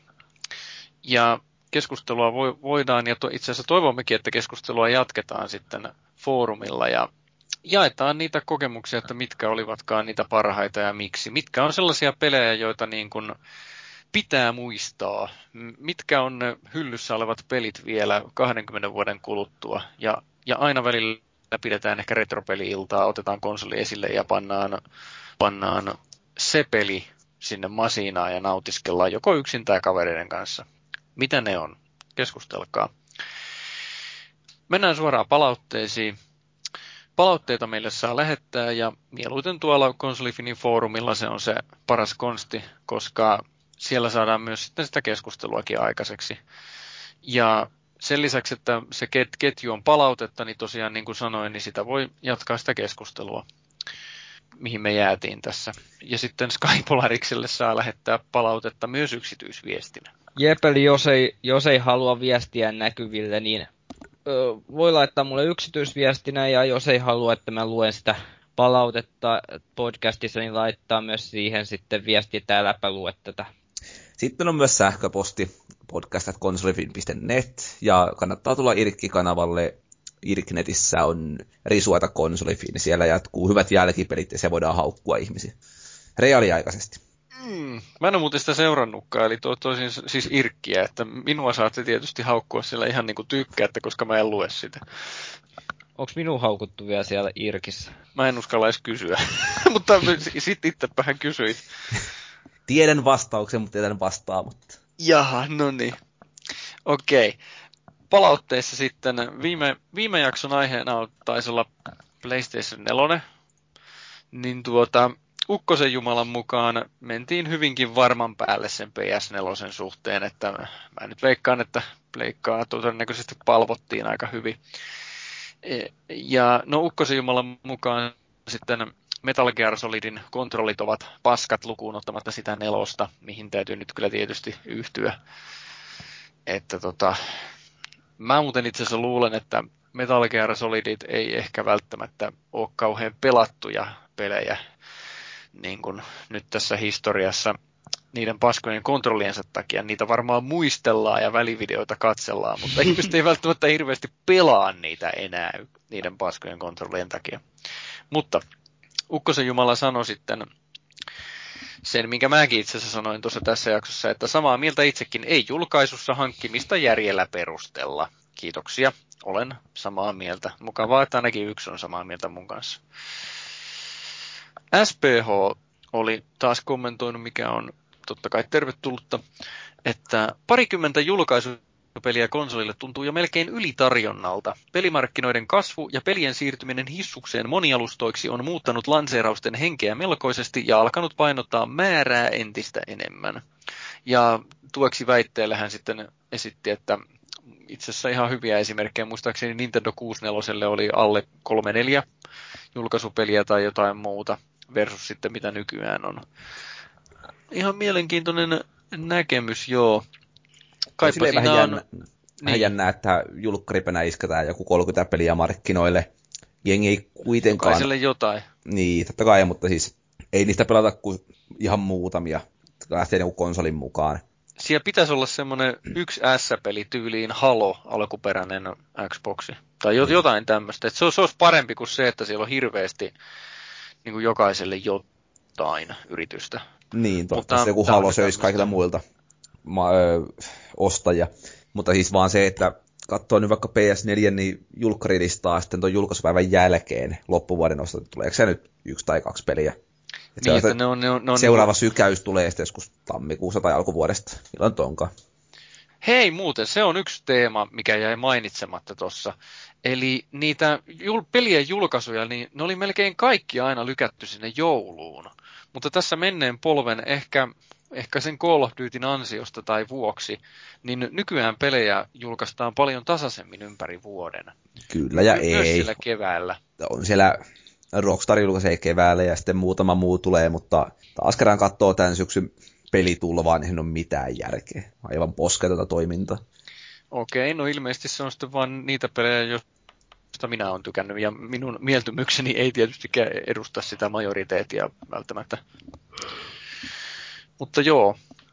No, sitten meidän uusi käyttäjä, semmoinen kuin Mara556, toteaa, että pitääpä tänne uutena jäsenenä heittää palautetta podcastistanne. Mielestäni yksi parhaista podcasteista, mitä Suomessa tehdään, ja fiilis on jaksossa mukavan rento, mutta unohtamatta asiapuhetta. Jee! Yeah! Kiitokset Jyrille vanhojen jaksojen hostaamisesta. Toivottavasti kuulemme sinua useamminkin. No kyllähän Jyri aina välillä kuullaan hehkuttelemassa pleikkaa tai puhumassa kännissä. No. Kiitokset Maralle palautteesta. On mukava kuulla tollastakin palautetta, ettei taso ole laskemassa, vaan että ilmeisesti ihan mukavalla tasolla mennään. Se on aina ollut niin alhainen, ettei muutaman prosentin vaihtelut tästä hirveästi vaikuta mihinkäs suuntaan.